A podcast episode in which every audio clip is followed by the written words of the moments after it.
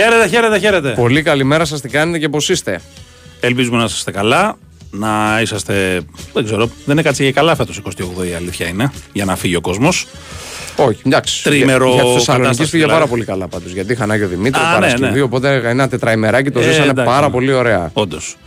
Όντως. Λοιπόν, εδώ είμαστε με Νέαρχο Κυραζόπουλο, ο οποίος έχει βάλει γυαλάκι σήμερα. Πρώτη φορά σε βλέπουμε γυαλάκι. Έπαθα πρεσβειοποία. Α, έπαθες περιζωπία. Εντάξει. Έλα, ρε. Άρα φαίνεται, φαίνεται τη γοητεία σου, η ηλικία σου και όλα τα συναφή. Ε, με νεαρχάρα λοιπόν στον ήχο, τιμή μας καμάρι μας. Με Βαλεντίνα Νικολακοπούλου στην παραγωγή, που θα ακολουθήσει κιόλας δύο με τρει. Παναγιώτης Κεφαλάς. Χρήστος Τροπόλη.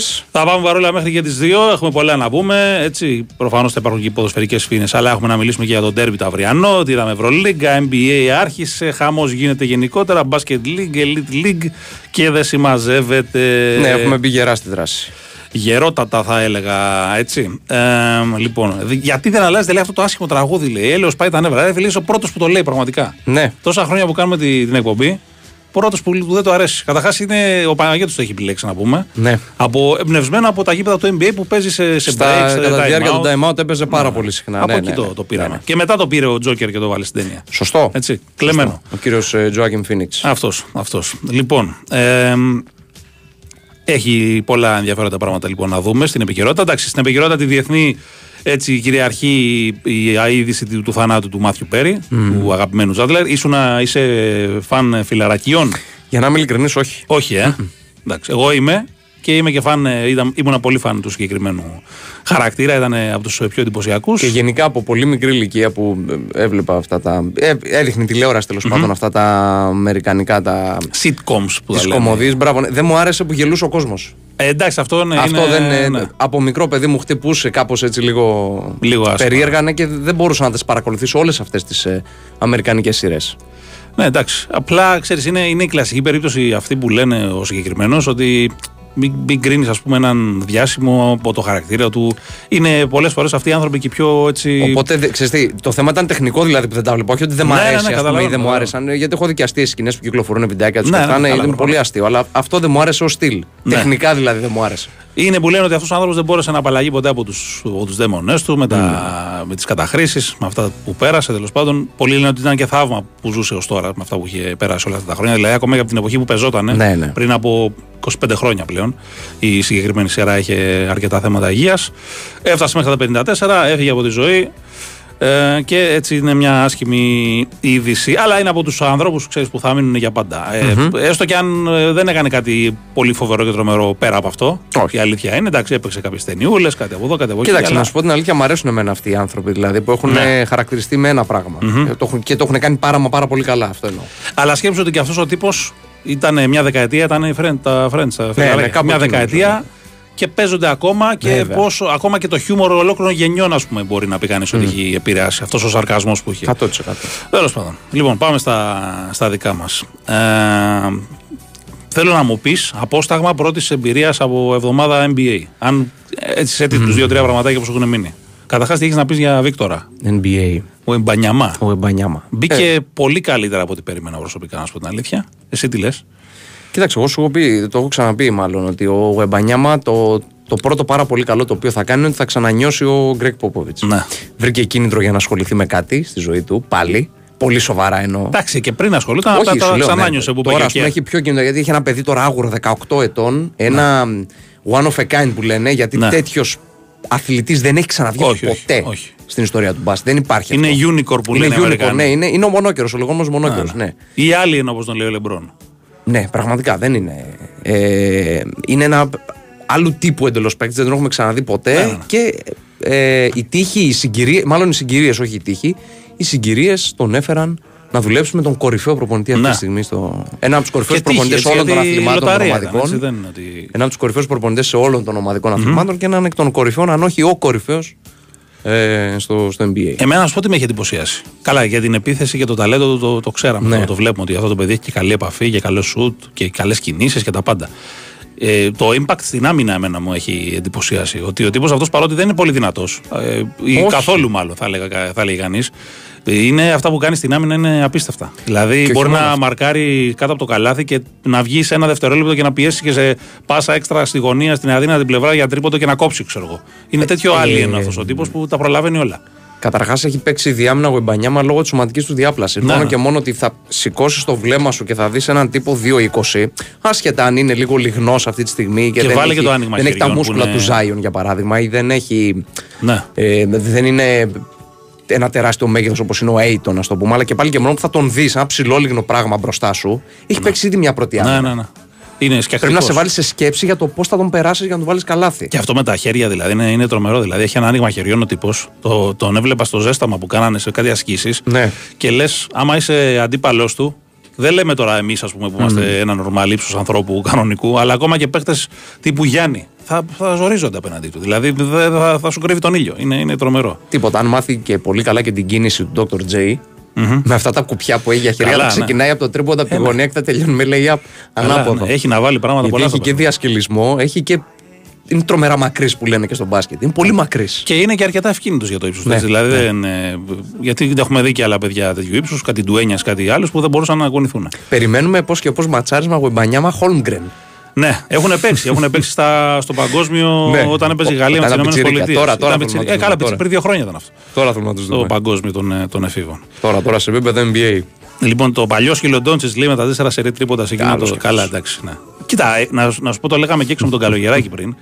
Ε, καλά, δεν το συζητάμε ότι ο Ντόντσιτ είναι τρομερός παίκτης. Αλλά εγώ, ξέρεις, ψιλο με πειράζει κιόλας όταν κουφαίνονται όλοι ας πούμε, με αυτή τη ραβέρσα που έβαλε, γιατί αυτό ήταν τυχερό καλάθι. Όλα τα άλλα είναι κλάσει, δεν το συζητάμε. Ο τύπος είναι παιχταράς. Αυτό ήταν τυχερό. Τι να κάνουμε τώρα δηλαδή. Ε, το έκανε όμως και Το βρήκε, έκανε, ναι, βρήκε εντάξει. η Στεφάνη. Οι άλλοι βρίσκουν το χρονόμετρο. Το έκανε. η αλήθεια Αυτή είναι η διαφορά. Ναι, καλά, εντάξει. Ναι, αλλά, αλλά δεν είναι ότι ήταν αυτό προϊόν του ταλέντου του τόσο. Όχι. Ήταν προϊόν τύχης κυρίως. Όλα τα άλλα που έκανε, που βάλε άλλα τρία, τρία νωρίτερα τρίποντα ή αυτά που κάνει κάθε εβδομάδα, προφανώς και είναι η, η τεράστια Αλλά ο ποιότητα. του. Ντόνιτς, εκτός από την τεράστια ποιότητα και το ταλέντο που έχει, έχει καταλάβει ότι παίρνει μέρος και σε ένα show. Κακά τα ψέματα, γιατί Ναι, show ναι, είναι. ναι, ή ναι. Τα παιχνίδια τουλάχιστον της κανονικής διάρκειας. Και το εξυπηρετεί εξαιρετικά. Αυτό το, αυτό το Και πράγμα. νομίζω ότι φέτος η Mavericks θα είναι καλύτερη γιατί έχει γίνει καλύτερη πλαισίωση. Δηλαδή ε, και καλύτερους ψηλούς έχουν και ο Grant Williams θα βοηθήσει πολύ και τον Irving το βλέπω διατεθειμένο να κάνει ένα βηματάκι πίσω ή τέλος πάντων όχι να κάνει ίσως ένα βήμα μόνο στο πίσω αλλά να του δείξει ο Ντόντσιτ ότι φίλε εγώ είμαι εδώ πέρα το αφεντικό και εσύ θα είσαι το νούμερο 2 όπως ήσουν ας πούμε κάποτε με Νομίζω τον το έχει- Λεμπρόν και το πήρες έχει αποδεχτεί- πρωτάθλημα. το έχει αποδεχτεί Ναι, αυτό, το ναι. έχει Και αποδεχτεί. δεν είναι κακό. Δηλαδή Όχι. Όταν έχεις ένα τέτοιο παίχτη δίπλα σου, δεν είναι κακό να αποδεχτείς ότι είσαι ο δεύτερος. Όπως αντίστοιχα, ας πούμε, το έκανε με τον Λεμπρόν και πήραν πρωτάθλημα και κανένας δεν μειώνει τη συμβολή του με το τρίποντο που είχε βάλει και γενικά όλη τη σειρά που είχε κάνει τότε απέναντι στους Warriors ο, ο Κοίταξε, Καήρη. είναι, είναι και καλύτερο. Γιατί ε, στα στραβά χτυπά ξύλο, οι άλλοι, σε άλλον θα πέσουν. Δεν θα πέσουν Ναι, πάνω στον Irving. ναι. Οπότε του, του βγάζει και μια ευθύνη παραπάνω και μια πίεση παραπάνω αυτό το Σωστά, πράγμα. σωστά. Εντάξει, έχει- ακόμα είναι πολύ νωρίς. Και φυσικά και Jokic, έτσι. Και Δηλαδή, ο Jokic, άνθρωπος- εντάξει, ο τύπος με την μπάσα που κάνει. Μιλάμε ούτε, ούτε ο Tom Brady δεν την έκανε αυτή τη- την μπάσα quarterback που, που έκανε. Λοιπόν, Δεν είναι μόνο οι πάσει του. Οι Είναι το- Spurs οι λέει θα είναι από τις κινήσεις. χειρότερες ομάδες του NBA και κάθεται και λέτε λέει, για, ένα, για έναν κόνο λέει σαν τον Μπανιάμα. Ναι, εντάξει, προφανώς είναι κόνος αυτός και εσύ ξέρεις Όχι, καλύτερα. Κόνος δεν είναι. Αν δεν τρολάρεις, είναι ανησυχητικό το μήνυμα σου πραγματικά. λοιπόν. Κόνος ναι. δεν είναι. Θα σχολιάσουμε και για τα ελληνικά, μην το μην μου ανησυχείτε, όλα θα τα πούμε. Ναι. Υπάρχει αρκετός χρόνος μπροστά μας να τα δούμε όλα. Χθες είχαμε τρία παιχνίδια για το πρωτάθλημα. Να ξεκινήσουμε πολύ από ωραία. εκεί πέρα και πολύ ωραία, όντως. Άρα πολύ ωραία παιχνίδια. Λοιπόν, να ξεκινήσουμε από το τελευταίο, εγώ θα πω. Με Ναι. τον Κολοσσό, ο οποίος πήρε πολύ μεγάλη νίκη και εμφαντική νίκη από την τρίτη περίοδο και μετά μέσα στην Πάτρα απέναντι στον Απόλλωνα που είναι καλός φέτος, δεν είναι κακή ομάδα Απόλλωνας. Όχι. Ε, 87-69 με φοβερό Περάντες και όχι μόνο, με καλό Γιώργενσεν και με τον κύριο Γκάουτλοκ να είναι. Πρώτο πυλό, ναι, τον Πρώτο περιμένουν πυλόν. βασικά. Τον περιμένουν, τον περιμένουν στη Ρόδα. Έχει, Αν κλείσει, είναι- ο- έχει υπογράψει ο Γκάτλο. Αν είναι στο 50%, γιατί δεν ξέρουμε πόσο είναι, 35 ετών, στην Ανδώρα έκατσε ένα δίμηνο και έφυγε. Αν είναι στο 50% του Ναι. παίχτη που ξέρουμε, θα κάνει παπάδες. Βέβαια ήταν ένα παιχνίδι αυτό του Απόλλωνα με τον Κολοσσό ε, όπου ε, το πρώτο εμίχρονο, οκ, κλειστό το λες. Το Ναι. δεύτερο εμίχρονο έχει ξεκινήσει ο Κολοσσός με επιμέρους σκορ 2-20. Ναι, ναι, ναι. ναι, ναι. Και το πλην 3 του ημιχρόνου το κάνει συν 15. Αυτό ήταν το ένα κλειδί. Το δεύτερο 8-27 κλειδί. η τρίτη περίοδος. Ναι, 8-27 στο συνολικό. Το κλειδί ήταν βέβαια και ο τραυματισμός του Στάρξ. Ένας Σωστό, παίκτης που ναι, ναι. κρατούσε επιθετικά τον Απόλλωνα Ο πιο και ποιοτικός πρώην παίκτης παίκτης. του Κολοσσού Σωστά, κιόλας, σωστά. όπως και ο Όσμπορν.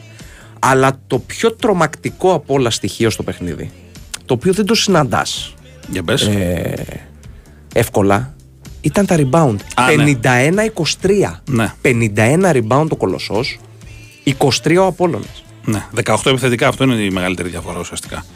Ε, ότι πήραν 18 έναντι 5. Γιατί αυτό αλλάζει. Τα, τα αμυντικά, η διαφορά. 10 rebound και γίνεται πάλι. και από την ισορροπία, ρε παιδάκι. μου. Αλλά και αυτό το 13 rebound επιθετικά παραπάνω είναι μεγάλος αριθμός. Όπω Δηλαδή αυτά, αυτά τα rebound είναι σαν να παίζουν ξέρω, εγώ, λυκειόπαιδα με ναι, ναι, ναι, γυμνασιόπαιδα. ναι, ναι. Καλά, ε, στο περιστέρι με το περιστέρι Big Win με τον Προμηθέα είχαμε 20 επιθετικά rebound για το περιστέρι Big Win. Έτσι, εκεί έγινε η Ναι. μεγάλη διαφορά.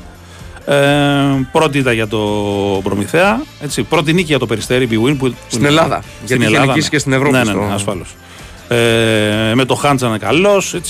Και πολλ- σου λέω 20 rebound είναι απίστευτη επίδοση. Κοίταξε, και άλλοι μπο- πήραν 14, δεν πήραν λίγα. Δηλαδή γενικά υπήρχε ένα, Για το, μια χαλαρότητα. για σε το αυτό περιστέρι Big Win είναι πολύ μεγάλο κλειδί η, η εικόνα του Χάντς. Ε, ναι, Πρέπει είναι να ασταθής ανέβει ο οπωσδήποτε Χάντς. ο Χάντς. Το ξέραμε και από πέρσι το Χάντζ ότι είναι ασταθής. Δηλαδή είναι ικανός για το καλύτερο και για μετριότατες ως κακές εμφανίσεις όταν δεν του βγαίνει το Ο μάτι. Χάντς νομίζω είναι αυτό να μπορέσεις να βρεις μέσα από τον τρόπο παιχνιδιού της ομάδας να τον ζεστάνεις. Ναι. Γιατί ο Χάντς είναι να ζεσταθεί. Ναι, ναι. Αν ζεσταθεί, μπορεί να σου κάνει πάρα πολύ καλό παιχνίδι. Το θέμα είναι από την αρχή ή από τη στιγμή που θα μπει στο παρκέ να του δώσεις τον απαραίτητο χώρο Ναι. για να μπορεί να δράσει να, να αρχίσει να ζεσταίνεται. Αν ζεσταθεί, θα βοηθήσει πολύ την Ναι, ομάδα. για- γιατί και ακόμα οι άλλοι ξένοι δεν έχουν πολύ πάρει μπρος, ας πούμε. Δηλαδή ο Ράγκλαντ είναι περισσότερο οργανωτής, δεν θα πάει να σκοράρει. Πιο πολύ τόσο δημιουργικά πάει ο Ναι. Ράγκλαντ. Οι ψηλοί ναι. είναι ετερόφωτοι τελείως και ο Τόμψον και ο, και ο Ρένφρο. Οπότε ο Ντάγκομπιτ ξέρουμε τι μπορεί να κάνει, αλλά συγκεκριμένα πράγματα, πολύ συγκεκριμένα. Και αυτός έπαιζε με την παλιά του Και ο ομάδα. Μήτρου Λόγκ ε, πολύ μέτριος μέχρι Μέτριος, στιγμής. ναι, εντάξει. Πολύ μέτριος. Εντάξει, ο Μήτρου Λόγκ έχει το, και την δικαιολογία ότι τώρα μπήκε ουσιαστικά στα παιχνίδια γιατί μέχρι πρώτη είχε το θέμα με το διαβατήριο και Ναι. λίγο άρχισε να, να μπει. Ε, και είχαμε και το. Α, να πω επίσης ότι πολλά, πολύ, πολλά δύσκολα σφυρίγματα και κάποια λανθασμένα στα τελευταία λεπτά στο παιχνίδι αυτό, στο, στο περιστέρι. Έτσι. Ε, και δύσκολες φάσεις. Εντάξει, γιατί αυτό ας πούμε το πόδι, όσες φορές και να το δω, εγώ δεν μπορώ να, να δω ποιο παπούτσι ας πούμε, την έβγαλε την μπάλα εκτός. Αλλά ας πούμε υπήρχαν και κάποιες άλλες φάσεις νωρίτερα που ήταν ξεκάθαρες και οι διαιτέ δεν αποφάσισαν σωστά. Τέλος πάντων.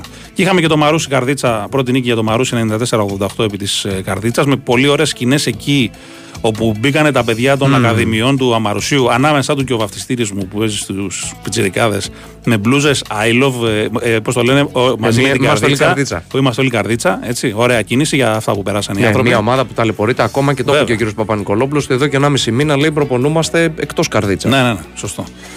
Με καλό Δεν είναι μπρίσκο, εύκολο. με καλό ραντούλιτσα. Ο ραντούλιτσα που βάζει πολλά μπροστά, τρώει και πολλά πίσω. Αλλά εντάξει, αυτός είναι ο ραντούλιτσα. Πάντα Ναι. αυτός ήταν και πάντα αυτός ήταν. Ναι. Ε, Καλό ο Λούκοβιτς, ο οποίος αφήνει καλές εντυπώσεις γενικότερα. Ε, και η Καρδίτσα, η οποία εντάξει, το παλεύει. Οι άνθρωποι έχουν δύσκολα πράγματα μπροστά τους να αντιμετωπίσουν. Αυτό. Όπου Περιμένουμε είχαμε και, περισσότερα. το, είχαμε και το καταπληκτικό που θα γράψει η ιστορία. Ότι ο Γιώργος Λιμνιάτης ξεκίνησε με νίκη στον τεμπούτο του στον Ναι. πάγκο του Μαμαρουσίου, αλλά δεν ήταν στον πάγκο του Αμαρουσίου. Σωστά. Ήταν ο. Να το ευχηθούμε και περαστικά του ανθρώπου. Ήταν ο γιατί Τσίκλιρας. άρρωστος. Ναι, ήταν ο Τσίκλιρας. Και ήταν ο βοηθός του Τσίκλιρα στον πάγκο. Σωστά.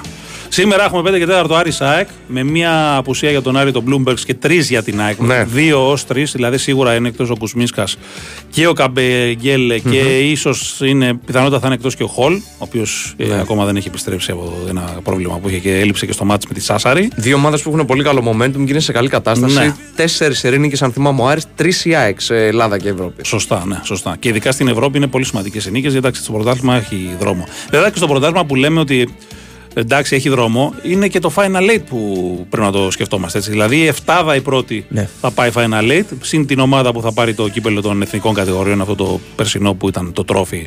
UNICEF τρόφι το λέγανε φέτος, να δούμε φέτος θα, πώς θα είναι κτλ. Ε, και επίσης έχουμε και το Λαύριο Πάοκ στις 8 και 4.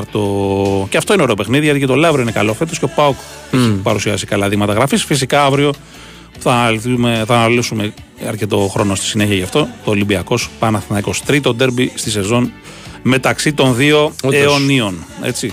Τρίτο ντέρμπι πριν βγει ένα ούτε 35 ημέρο δράσης. Εντάξει, και μετά θα ερεμήσουμε στις γιορτές, οπότε δεν θα έχουμε όπως πέρσι, ας πούμε, πήγε 30 νομίζω Δεκεμβρίου ένα ντέρμπι. Ναι, ναι. Θα το πάμε χαλαρά μετά.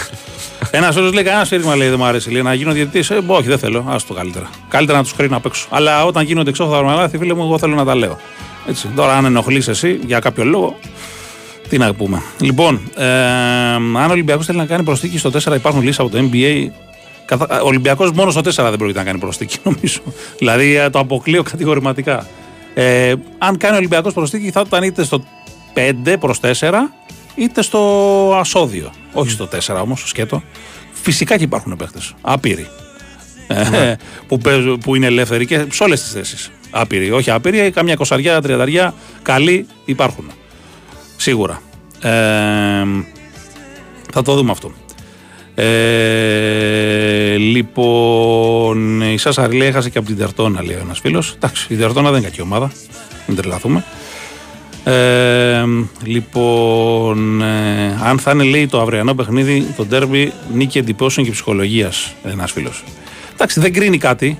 Από την άποψη ότι πια, ότι για όσους τυχόν το ξεχνάνε, φέτος δεν είναι μόνο τα ντέρμπι των δύο αιωνίων μεταξύ τους ή μάλλον τα δύο ντέρβι της κανονικής περίοδου. Play-off. Όχι, θα στα είναι, πρώτα playoff αυτό. Θα είναι και ο έξτρα γύρος mm, που θα αυτό, παίξουν αυτό. μεταξύ τους. Επίσης για την ώρα δεν έχουν στραβοπατήσει σε μάτς εκτός προγράμματος. Φλερτάρανε, ναι. η αλήθεια είναι. Ο Παναθηναϊκός με το Περιστέρι Big και ο Ολυμπιακός με την ΑΕΚ, αλλά δεν συνέβη. Οπότε, εντάξει, προφανώς όποιος κερδίσει θα έχει ένα πρώτο πλεονέκτημα, αλλά υπάρχει δεύτερος γύρος και υπάρχει, ξαναλέμε, και ο έξτρα γύρος που εκεί θα καθοριστεί η πιθανότητα οριστικά ποιος θα είναι πρώτος και ποιος θα είναι δεύτερος. Αν και εγώ ξαναλέω, δεν έχει καμία απολύτως σημασία το πλεονέκτημα έδρας πλέον. Το έχουμε δει. Ε, πλέον δεν, είναι, δεν είμαστε στα 90 που λέγαμε ότι όποιος έχει πάρει το πλεονέκτημα και στατιστικά αποδεικνύονταν αυτό είχε ένα 80-90% να πάρει το πρωτάθλημα. Τώρα πλέον τα break είναι πάρα πολύ πιο και το θέμα είναι ότι και οι δύο μέσα στην εβδομάδα έχουν εξαιρετικά δύσκολες αποστολές στην Ευρωλίγα. Ναι. Φενέρο Ολυμπιακός αρχικά στις 2 Νοεμβρίου και Πέμπτη στις, ε, στις 3 ο Παναθηναϊκός στην ναι. Μπαρσελόνα. Και Παρασκευή Παναθηναϊκός στη Βαρκελόνη. Πολύ δύσκολο μάτσο και για τους δύο. Λοιπόν... Εξαιρετικά δύσκολα παιχνίδια. Ωραία ερώτηση αυτό. Ποια φάτσα είναι λίγη δικιά μου και ποια είναι δικιά σου λέει στο site; Ορίστε. Ε, στη φωτογραφία θα είναι. Κάτσε να δω πώς μας έχουν. Γιατί, να το ε, κάνουμε quiz. Α σε γελάσω. είναι. Κάτσε να δω πώς μας έχει να, για να σου πω. Ο αριστερός είναι ο κύριος Ρομπότης. Ο αριστερός είμαι εγώ, εντάξει. Ναι. ναι. Λοιπόν, ε, πώς είδαμε μπαξ με Γιάννη Ντέιμ, ρωτάει ένας φίλος. Και ντεπούτο σα, θα τα πούμε για αυτά. Εννοείται. Ναι, ναι, ναι. Για ναι. πες. Εντάξει, πρώτο δείγμα είναι, δεν είναι. Ναι. Δεν μπορώ να κρίνω.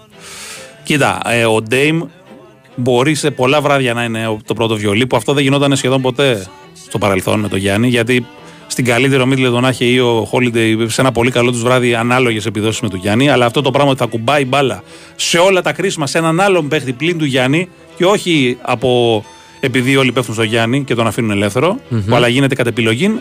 Ε, γίνεται τώρα για πρώτη φορά στους Bucks με τον Λίλαρντ, έτσι. Και νομίζω ότι ο Γιάννης είναι και ο, ο ιδανικός παίκτης βάση ιδιοσυγκρασίας χαρακτήρα που μπορεί αυτό να το αποδεχτεί. Ναι. Ενδεχομένως άλλος να τσίναγε να σου λέει: Σα φίλε, εδώ είμαι εγώ ο κορυφαίος παίκτης του NBA, από τους κορυφαίους τέλος πάντων. Είμαι ο βασιλιάς του Μιλουό και εδώ και 10 χρόνια. Τους έχω πάρει πρωτάθλημα μετά από 50 χρόνια και μου ήρθες εσύ τώρα να μου πάρεις όλες τις επιθέσεις και τη δόξα και τους πόντους. Όχι, ο Γιάννης δεν το κάνει αυτό. Όσο κερδίζει η ομάδα και όσο και ο ίδιος ε, έχει περισσότερο ελεύθερο πεδίο δράσης, νομίζω ότι δεν θα υπάρχει κανένα απολύτως ε, θέμα. Και ο Λίλαρντ είναι τέτοιος τύπος. Δηλαδή δεν είναι εγωιστής παίκτης. Ποτέ δεν ήταν. Είναι από τους καλύτερους χαρακτήρες σε στάρ που μπορείς να βρεις. Γιατί ναι, το NBA έχει και παράξενα τρένα. Τύπου Harden, τύπου Morant, ξέρεις. Δεν είναι πολύ περίεργη, η αλήθεια είναι. Οπότε υπάρχει η πρώτη έτσι, μαγιά για να έτσι, συγχρονιστούν και να συνεργαστούν. Θα δούμε. Εντάξει, έχει δρόμο βέβαια. Έχει ακόμα. πολύ δρόμο ακόμα. Έχει πολύ δρόμο. Με rookie προπονητή ε, ναι, είναι, είναι ε, ναι. δύσκολη χρονιά για τους Μπάξ φέτος. Και είναι και ανέτοιμος ακόμα ο Γιάννης. Δηλαδή είπε ότι ο άνθρωπος έχει να παίξει, είχε, έπαιξε μόλις το δεύτερο του παιχνίδι, τρίτο του. Είναι, από ναι. τον Απρίλιο. Δηλαδή θέλει χρόνο, θέλει χρόνο. Έκανε επέμβαση. Δε, θέλει χρόνο για να, να δέσει. Και, και για να δουν και άλλα πράγματα, κάποιες αδυναμίες στην άμυνα, ε, κάποιους άλλους ρόλους κτλ. κτλ.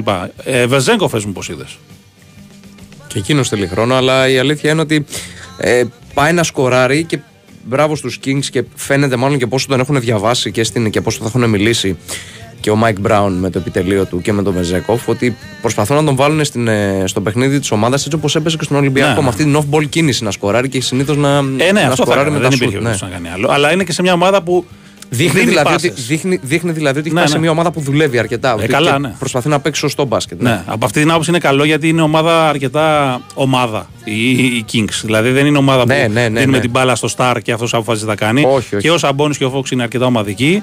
Και του την έχουν δώσει την μπάλα αρκετά για παίχτη rookie στα πρώτα παιχνίδια.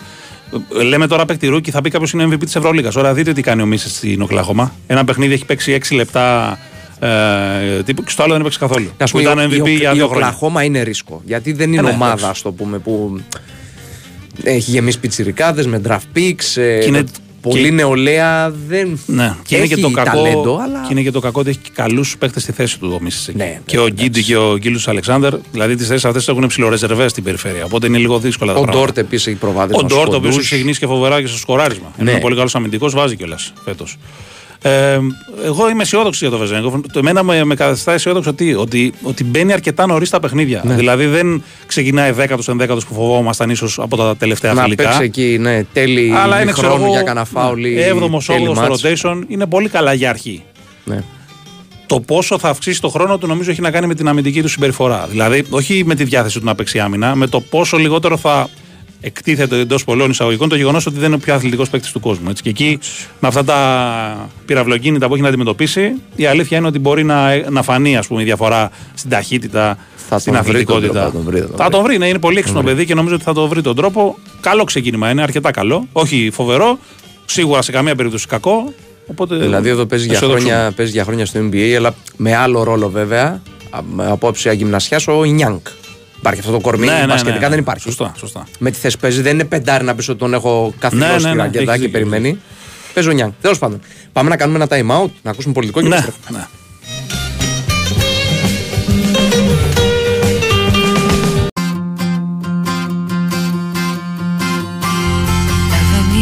Ε, επιστρέψαμε. Ναι, εδώ είμαστε. Σε λίγο θα έχουμε Νικό Ζερβά. Λοιπόν, ένας φίλος λέει πώς βλέπουμε φε- Pacers φέτος. Πολύ καλή. Για μένα μπορεί να είναι και έκπληξη. Έχουν εξ- αρχίσει ήδη πολύ καλά. Μια νεανική ομάδα. Με Χαλιμπέρτον τρομερό. Με Ματουρέν που είναι μεγάλο που λένε επίσης πολύ καλό. Με καλούς Αυστραλός ψηλούς. αυτός, ε. Ο Καναδός. Καναδός. Ναι, ναι, ναι. Αν δεν κάνω σοβαρό λάθος. Θυμάσαι έναν Αυστραλό που υπήρχε στην Διαρρή. Το Σέιν Χιλ. Σέιν Χιλ. Ε, έτσι που βάζει τα Ε, ναι. τριποντάρες μία μετά την άλλη. Ναι, ναι, Καναδός, Καναδός. Καναδός. Λοιπόν, Βεζένκοφ λέει θυμίζει Παπανικολάου όταν έπαιζε στο NBA γρήγορα θα γυρίσει πίσω. Καλά, εντάξει, περίμενε. Να δούμε. Να δούμε. Σε δύο Δώσε παιχνίδια. χρόνο, ναι, σε δύο, χρόνια, σε δύο παιχνίδια. Λοιπόν, από φέτος λέει ο Λίλαρ θα κουβαλάει τους Bucks. Όχι ο Γιάννης, λέει παίχτη που χτίζει πολυκατοικίες σε τρίποντα και βολές και δεν γίνεται να κουβαλάει. Ναι, δεν γίνεται να κουβαλάει. Έχει βάλει μόνο 50 πόντους σε ένα τελευταίο τελικό. Έχει πάρει ένα πρωτάθλημα, έχει πάρει δύο MVP. Αυτοί μάλλον δεν βλέπουν και θεωρούν ότι είναι του βλαδόρο ο Γιάννης και δεν ε, κάνει, ας πούμε. Εντάξει. Παιδιά, το disrespect που λένε και στην ε, Αμερική είναι τρομερό, έτσι. Και δυστυχώς σε πολλές περιπτώσεις για το Γιάννη το disrespect δεν έχει να κάνει με, με το αν δεν τον αγαπάς ή αν δεν τον αγαπάς ως παίχτη. Γιατί εντάξει, αυτό είναι θεμητό. Και εγώ άλλους τους γουστάρω περισσότερο, άλλους λιγότερο. Αλλά έχει να κάνει και με άλλα κίνητρα. Τα οποία δεν θέλω να τα εξετάσω αυτή τη στιγμή γιατί δεν αφορούν ανθρώπους, αφορούν άλλη κατηγορία. Πάμε στον Νίκο Ζερβά. Ναι, Έλα, Νικολή. Καλημέρα, τι κάνετε; καλώς τον, καλώς Πώς τον. είμαστε; Καλά, καλά. Εσείς. Όλα καλά; Ναι, ναι. Ωραία. Λοιπόν, έτοιμος ο Ολυμπιακός για το ντέρμπι. Πες μας καταρχάς ιατρικό δελτίο. Τι γίνεται, ποιος γυρίζει, ποιος λείπει, ποιος θα μείνει Δεν νο- έξω από την ε, εξάδα; Νομίζω ότι είναι... Μετρημένα εύκολη κουκιά, εξ- Εύκολη εξίσωση είναι. Ο Μακρύς και έτσι κι αλλιώς είναι Μμμ. εκτός. Ε, νομίζω τον δούμε εκεί αρχές του Νοέμβρη να αρχίσει να προπονείται ξανά. Ε, Στο πρώτο δεκαέμερο δηλαδή. Και ο Σίγμα ακόμη κι αν ε, ήταν απόλυτα καλά να το πω έτσι. Ναι, ναι. Ε, δεν νομίζω ότι θα ρισκάρει. Ε, Η ανετοιμότητά του είναι τέτοια που η εξάδα θα παραμείνει η ίδια έτσι. Δηλαδή ουσιαστικά τη δωδεκάδα που είδαμε στο μάτς με την Εφέστα. Ναι. Απόλυτα λογικό, εντάξει, ούτως ή άλλως. Όπως είπες και εσύ και κανονικά και καλά ήταν ο Σίγμα, αυτός θα είναι το φαβορή να, να κοπεί αυτή τη στιγμή. Ε, ναι, δεν έχει ρυθμό, δεν έχει αγώνες, έχει βρει ο Ολυμπιακός μια, έναν τρόπο να παίζει ε, αρκετά καλά με τον Παπα-Νικολάου να δίνει βοήθεια στο 4, οπότε σε ένα τόσο σημαντικό παιχνίδι νομίζω Ναι, ότι ναι, θα ναι. ρίσκαρε ο Εντάξει, στο, Παπα-Νικολάου. στο 4 το καλύπτει στο το κενό, έχεις αρκετούς τρόπους. Παπα-Νικολάου, πες τον Μπραζντέκη, έχεις τον Πίτερ που κάνει καλή Ναι. σεζόν. Έχεις τρόπους. Ναι. Ε, στο, στο 5 είναι το μεγαλύτερο ζήτημα. Γιατί και Αν στο, σου λείπει κάποιος, ναι. αν σου λείπει. Γιατί και στον Άσο νομίζω, το έλεγες και εσύ και μεσοβδόμαδα, ο Γκος μέχρι στιγμής αποδεικνύεται νομίζω εξαιρετική ε, η παρουσία του. Ε, ναι, είναι και εντάξει, με παιδί έλεγες και αυτό που έλεγες όσο ήμουν στον αέρα για το Γιάννη, είναι νομίζω μια απόδειξη για όλους όσοι στα social media τον Αύγουστο λέγανε ότι ο Μπαρτζόκας δεν ξέρει και έχει πάρει έναν παίχτη ο οποίος δεν κάνει. Ε, κατηγορούσαν το σχεδιασμό του Ολυμπιακού. Ε, νομίζω ότι παίρνουν τις απαντήσεις τους σιγά σιγά. Πολλοί από, αυτό, από αυτούς, Νικόλα, έχω την, ε- την εντύπωση ότι ήταν οι φίλοι του Ολυμπιακού που είχαν να δουν τον κόσμο από τότε που έπαιξε- έπαιξε πρώτη φορά στον Ολυμπιακό και δεν τον είχαν ξαναδεί. Ναι, αλλά στη εντάξει, διετία στη πρέπει να- Ρεάλ. Άντε να τον είδαν και στο τελικό. Πρέπει να εμπιστεύονται όμως, ε, αν όχι εμάς, που εντάξει εμείς μπορεί να είναι και υποκειμενική άποψη μας, ε, το προπονητή. Ο προπονητής δεν νομίζω ότι, ειδικά όταν είναι δύο, δύο φορές κορυφαίος στην Ευρώπη, έτσι. Ε, δεν μπορεί να βγάλει τα μάτια του μόνος του. Σίγουρα θα κάνει λάθη, κανένας δεν είναι αλάνθαστος. Ε, και Μπορεί να έχει κάτι και- να μην γίνει σε κάποιες Ναι. διαπραγματεύσεις, δεν είναι όλες μεταγραφές. Ναι, ή κάποια αστοχία να υπάρχει, να πιστεύει, Καλά, ας πούμε, εννοείται. Τι. για παράδειγμα ο Σίγμα λόγω των τραυματισμών που έχει δεν έχει προσφέρει αυτά που Ναι. ε, έχει στο μυαλό του Ολυμπιακός. Αλλά δεν μπορεί να κρυφθεί ακόμα. Ναι. Έτσι. Θα κρυφθεί όταν θα πάρει 5-6 παιχνίδια σερή για να δούμε αν τυχόν ταιριάζει σε αυτό που θέλει να, να του δώσει ο προπονητής. έτσι. Σωστό. Σωστό. Ε, οπότε λέω πάντα ψυχραιμία και να μην αποθεώνουμε και άλλους σχεδιασμούς που δεδομένα έχουν προβλήματα τώρα. Ας πούμε Παναθηναϊκός τώρα ψάχνει δύο παίχτες. Μμμ. Ε, το καλοκαίρι οι φίλοι του Ολυμπιακού, ε, επηρεασμένοι από τις χειριές μεταγραφές του Παναθηναϊκού, έλεγαν ότι τελείωσε ο Ολυμπιακός, δεν υπάρχει πλέον και δεν θα πάει ούτε στην οκτάδα και διάφορα τέτοια. Ε, θέλει ψυχραιμία νομίζω ε, και εμπιστοσύνη σε ανθρώπους που αποδεδειγμένα έχουν ε, πετύχει στην ε, καριέρα τους έτσι. Ναι, και αυτός ναι. είναι ο Μπαρτζόκας εννοείται. Εννοείται, εννοείται. Νομίζω ότι σε αυτό το κομμάτι σίγουρα. Ε, εσύ για προσθήκη, καλά τώρα είναι λίγο άκερη η συζήτηση προφανώς αυτή την περίοδο και ειδικά τώρα που ο Ολυμπιακός βελτιώνεται και παίζει καλύτερα και περιμένει και επιστροφές. Αλλά ε, ε, αν ας πούμε γίνει κάποια κίνηση άμεσα ή τέλος πάντων στο, στο εγγύς μέλλον, Άμεσα, ψηλοκοντά. άμεσα δεν, το, δεν το βλέπω. Δεν το Α, βλέπω. ε, Τουλάχιστον Μπορείς να με πεις, ας ρεπορτάζ. πούμε, σε ποια θέση θα γινόταν, ή α, όχι βάσει επιθυμίας ή εκτίμησης δική σου, βάσει αν υπάρχει κάποια πληροφορία τέλος πάντων. Λοιπόν, πληροφορία είναι ότι ο Ολυμπιακός δεν ψάχνει, έτσι. Ναι, Ναι, ναι. δεν ψάχνει. Οτιδήποτε. Πάντα οι ομάδες κοιτάνε την αγορά. Δεδομένα ξέρουν ποιοι μπορούν ε, να ταιριάξουν, ποιοι μπορούν να... Ναι, ναι, ναι. Ε, αλλά αυτή τη στιγμή νομίζω ότι ο Ολυμπιακός θα περιμένει πρώτα να παίξει πλήρες. Ε, να επιστρέψει δηλαδή και ο Μακίσικ, να Σωστά, επιστρέψει και ο Σίγμα και εκεί να δει αν χρειάζεται κάτι. Αν ξαναλέω. Ε, Δεν το αποκλείω. Δεν το αποκλείω. Ε, αλλά αυτή τη στιγμή που μιλάμε δεν υπάρχει τέτοια κουβέντα. Ε, γιατί ποιος μπορεί να μου πει εμένα ότι χρειάζεται κάποιος αν ε, επιστρέψει και ο Μακίσικ στην περιφέρεια; Πώς, πώς θα παίζουνε; Ε, δεν βάζω μόνο το θέμα του ξένου που έχει ήδη 8 Ολυμπιακός και θα πρέπει να κάνει μετά τι να πω τώρα, ακόμα πιο δύσκολες εξισώσεις για το πρωτάθλημα. Ε, η προσωπική μου άποψη, ε, με δεδομένο ότι όλοι θα είναι καλά κάποια στιγμή, δηλαδή τέλη σαν Νοέμβρη θα είναι όλοι μα- κανονικά, θες μια ασφάλεια στο 4-5. Αυτή είναι η αίσθηση μου. Έτσι. Αλλά αυτή είναι η δική μου αίσθηση. Εγώ Ακόμα μπορώ ένα να- κορμί εννοείς, ε; ναι, γιατί μπορεί χτύπα ξύλο να σου, να σου τραυματιστεί κάποιος και να μείνει 1,5 μήνα έξω. Δεν βγαίνει εύκολα. Πόσες αλχημίες να κάνεις. Ειδικά στο 5 ποιο να βαφτίσεις πεντάρι; Ναι, στο Έτσι 5. δεν είναι. Ναι, ναι. ναι. Εκεί Ε, είναι νομίζω το λοιπόν ότι μεγάλο. θα, για να μιλάμε για ένα πλήρες ρόστερ του Ολυμπιακού, αν και πλήρες ρόστερ δεν υπάρχει για μένα, πουθενά πάντα υπάρχει κάτι που θα... θα Μόνο η επιδέχεται- Real έχει πλήρες ρόστερ. Ναι, θα επιδέχεται βελτίωση. Και εκεί άμα το ψάξεις πάρα πάρα πάρα πολύ, Ε, καλά, ναι. ξέρεις το, το ψηρίσεις αρκετά, μπορεί να πεις ότι «Μμ, μήπως θέλει ένα, λέω τώρα, εγώ, ένα Α. καλύτερος στέρ ακόμα.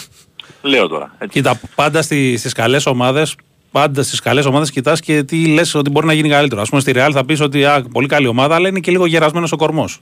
Δηλαδή Ναι, θα πεις ότι ναι. θέλει και μια ανανέωση σταδιακή. Είναι, Ναι, ας είναι πούμε, ψάχνεις να ας βρεις. πούμε η Real Carol δεν έχει αυτή τη στιγμή όπως είχε τα προηγούμενα. Ναι, ναι, Όχι, ναι. Κάρολ Σωστό. δεν έχει, δεν Σωστό. Μπορεί να πεις λοιπόν ότι ακόμα και εκεί, αλλά θα είσαι και λίγο ιερόσιλος, έτσι, γιατί δεν γίνεται να έχεις 12 τώρα παιχταράδες στην αρρώστια. Είναι πολύ δύσκολο. Όντως. Πάντα θα σου λείπει κάτι. Λοιπόν, αυτό στο διαφορά τη, την ενίσχυση. Αύριο το παιχνίδι είναι το πρώτο από τα πολλά που θα δώσουν οι ομάδες στο πρωτάθλημα.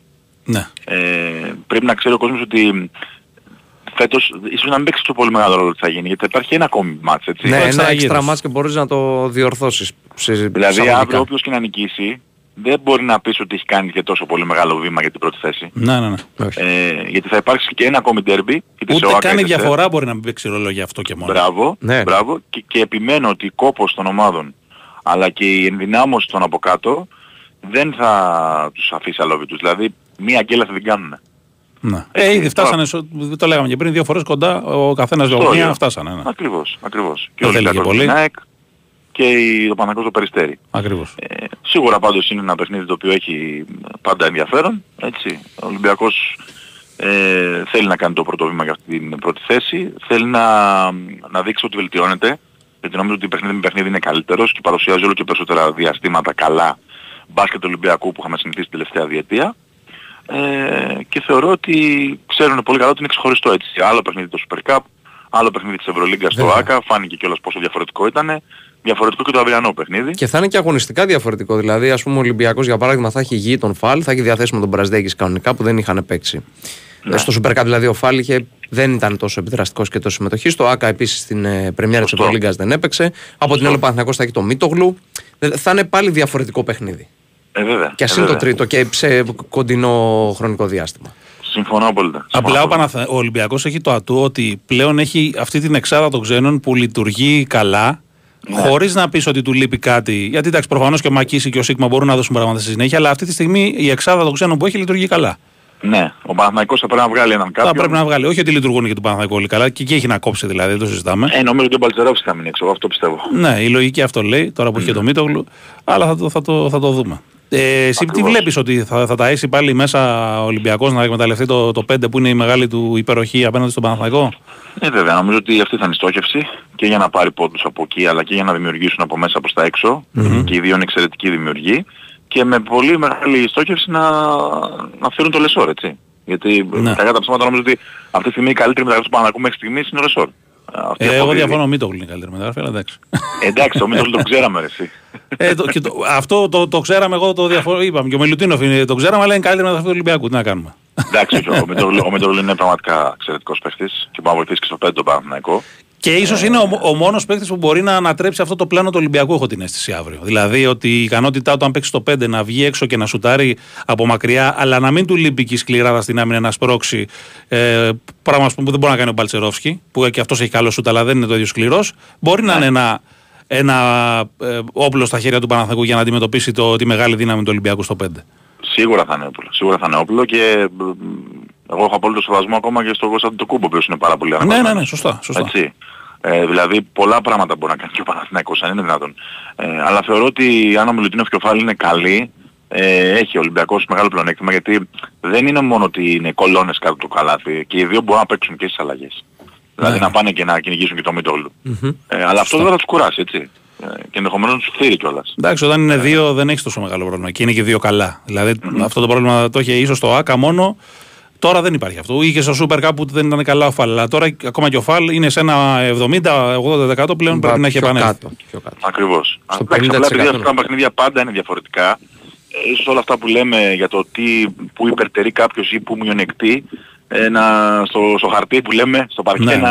Καλά, να να διαστρεφτούν. τρέπονται. Στο παρκέ, ειδικά στα ντέρμπι, δεν υπάρχει αυτό. Ναι, έχουμε δει κάτι κουλά 65-65 ας πούμε Ω, να κάνουν στο σουτ και στην καλά. τελευταία φάση. Απρόσμενους ε, πρωταγωνιστές σε ντέρμπι πολλά πάρα μπορεί να πολλούς. γίνουν. Δηλαδή μπορεί να έχουμε Πολλά μπορεί κυκλώσει εμείς τα αστέρια, αλλά να πεταχτεί κάποιος από τον πάγκο ή Ναι, ο ναι, ναι. 7ο-8ος παίκτης και να το γυρίσει όλο. Τα Ακριβώς. ντέρμπι ειδικά είναι πολύ περίεργα, πάρα πολύ περίεργα. Και γενικά και ο Ολυμπιακός πάει, πάει να ελέγξει τα παιχνίδια του πρωτίστως μέσα από την άμυνά του. Οπότε τα χαμηλά σκορ δεν είναι απίθανα ας πούμε, να, να εμφανιστούν. Έτσι. Ναι. Ειδικά φέτος Θεωρώ ακόμα απλά, περισσότερο. θεωρώ απλά ότι έτσι όπως έγινε η σεζόν έχει λιγότερη πίεση ο Ολυμπιακός αύριο. Δηλαδή, ε, αν για παράδειγμα είχε χάσει το Super Cup ε, ή αν είχε χάσει το πρώτο παιχνίδι στο ΑΚΑ, Ναι. ε, ξέρεις, η περίοδος ατμόσφαιρα πάντα είναι λίγο περίεργη. Ναι, Τώρα καλά, που κάνει εντάξει. αυτό το 2 στα 2 ε, και δείχνει κιόλας ότι αρχίζει και λειτουργεί και καλά ε, με την επιστροφή των τραυματιών και, την, και τις κανονικές προπονήσεις που γίνονται πλέον Ναι. όσο το δυνατόν. Ε, νομίζω ότι έχει λιγότερη πίεση ο Ολυμπιακός και αυτό θα του, θα του βγει σε καλό. Ε, η τελευταία του ήταν στο πρωτάθλημα σε κανονική περίοδο, αν θυμάστε, είναι τον Νοέμβριο του 2021. Πάλι Τον απέναντι Νέντοβιτς. στον Τον Παναθηναϊκό. Παναθηναϊκό. Μπράβο, που τότε υπήρχε τρομερή πίεση για το αποτέλεσμα. Ναι. Ε, τώρα δεν υπάρχει τέτοια πίεση, ο Ολυμπιακός πάει ήρεμα, ε, έχει εξαντλήσει τα ειστήρια ο κόσμος. Θα πω ότι μεγα, για μένα προσωπικά, μπορεί να κάνω λάθος, μεγαλύτερο τεστ για τον Ολυμπιακό αύριο είναι ε, να δημιουργήσουν ο- οι φίλοι του μια θερμή ατμόσφαιρα όπως πάντα γίνονται στα ντέρμπι, αλλά να μην δώσει το πραγματικό δικαίωμα. Ε, διότι Το λες πραγματικά λόγω και της τεταμένης ατμόσφαιρας που υπάρχει από το, την υπόθεση Ε, του ναι. ποδοσφαίρου, έτσι. ε, και αυτό αλλά και ότι επιστρέφει ο Σλούκας. Δεν ναι, ναι, είναι, αγαπητός για, στον είναι για κόσμο αυτό του εντάξει. ναι. Ολυμπιακού. Αλλά εντάξει, Ναι. επιστροφές έχουμε δει και στο παρελθόν και αν εξαιρέσεις τα συνθήματα δεν έχει γίνει. Και, και στη μια και στην άλλη πλευρά δεν έχει γίνει κάτι κραυγαλαίο. Ναι, και- Επίσης και- το και- ΑΚΑ ήταν μια χαρά ε, το κλίμα στο τελευταίο παιχνίδι, έτσι. Συμφωνώ. Συμφωνώ και β- μπράβο στον Παναθηναϊκό που το κατάφερε αυτό. Ναι. Δεν έγινε το παραμικρό στο μάτς πριν από ένα μήνα. Οπότε για μένα ο μεγαλύτερος φόβος ή τέλος πάντων λόγος ανησυχίας έχει να κάνει περισσότερο με το τεταμένο κλίμα που έρχεται από το ποδόσφαιρο και οι οπαδοί οι περισσότεροι είναι από εκεί.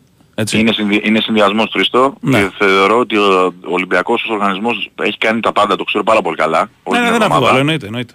ε, για να κυλήσουν όλα ομαλά. Ε, αλλά πρέπει και ο κόσμος να βοηθήσει γιατί είναι κρίμα ε, η προσπάθεια που κάνει ο Ολυμπιακός στο μπάσκετ να, να πληγεί από με πέντε έξι ανόητους που μπορεί ξέρω εγώ πάλι όπως το ποδόσφαιρο να πετάξουν μια κροτίδα ή ξέρω εγώ Ναι, να ναι, κάνουν ναι. το οτιδήποτε. Έτσι. Ε, θέλει πάρα πολύ προσοχή και από τους υγιείς, να προσέχουν και τους διπλανούς τους, δεν είναι κακό. Εγώ Έτσι. διαφωνώ σε αυτό. Να σου πω την Εντάξει. αλήθεια. Γιατί δεν, Δεν έχει είναι καμία κακό. δουλειά ο οικογενειάρχης τώρα που έχει το παιδάκι του δίπλα να κάνει στον ούγκανο μαθήματα Εντάξει, ζωής. δεν σου Με είπα να κίνδυνο κάνει να τη φάει μαθήματα κιόλας. ζωής. Με Να είναι κίνδυνο, λίγο προσεκτικοί, με σου κίνδυνο είπα. να τη φάει κιόλας. Γι' αυτό το Εντάξει. λέω. Κατάλαβες. Οκ. Γιατί άμα Θα κάνεις πρέπει- καμιά παρατήρηση σε κανένα τέτοιο, μπορείς να βρεις και κανένα μπελά στο τέλος της ημέρας. Το ξέρω, το ξέρω. Συλλογικά, συλλογικά πρέπει να γίνει, όχι με έναν. Εννοείται. Ναι. Ε, νομίζω ότι είναι ένα κραστές ε, και πρέπει να κυλήσουν όλα ομάλα έτσι. Γιατί την αγάπη σου στην ομάδα μπορεί να τη δείξει με δεκάδες τρόπους. Ακόμα και το μίσο εγώ θα πω απέναντι σε έναν αντίπαλο. Μπορεί να το δείξει με δεκάδες τρόπους που δεν επιφέρουν τιμωρίες και προβλήματα στην ομαλή διεξαγωγή του αγώνα. Έτσι.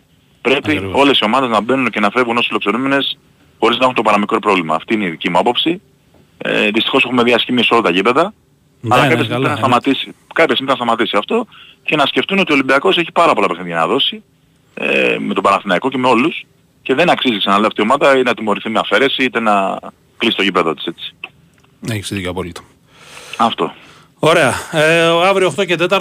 Ναι. ετσι Μμμ. Ο κόσμος Ναι, ναι. ε, πάλι θα διχαστεί. Το Ολυμπιακού η αλήθεια είναι. Μέσα σε Εντάξει, λίγε 9.30 μέρε. είναι το ποδόσφαιρο, θα χάσουν το πρώτο 20 λεπτό μου, εντάξει. Ε, όχι 20 λεπτό. Εσύ. Κάτσε, το μπάσκετ είναι. Οκτώ και 8 τέταρτο, και 4. τελειώσεις. Το ποδόσφαιρο είναι Δέκα 9.30. παρά. Δε, άμα, άμα πας το ένα δεν το βλέπεις το άλλο. Δεν το Αυτοί προλαβαίνεις. που βάζουν τα προγράμματα είναι φωστήρες. Από εγώ Ναι, αυτό ναι. μόνο, τίποτα άλλο. Ναι. Δεν σέβονται καθόλου τον φιλαθλό, καθόλου, καθόλου, ούτε τον, ε, τον συνδρομητή. Έτσι. Δεν τον, σκε- δεν τον σέβονται, ότι εγώ θέλω, έχω πληρώσει και θέλω να το δω το μάτς όλο.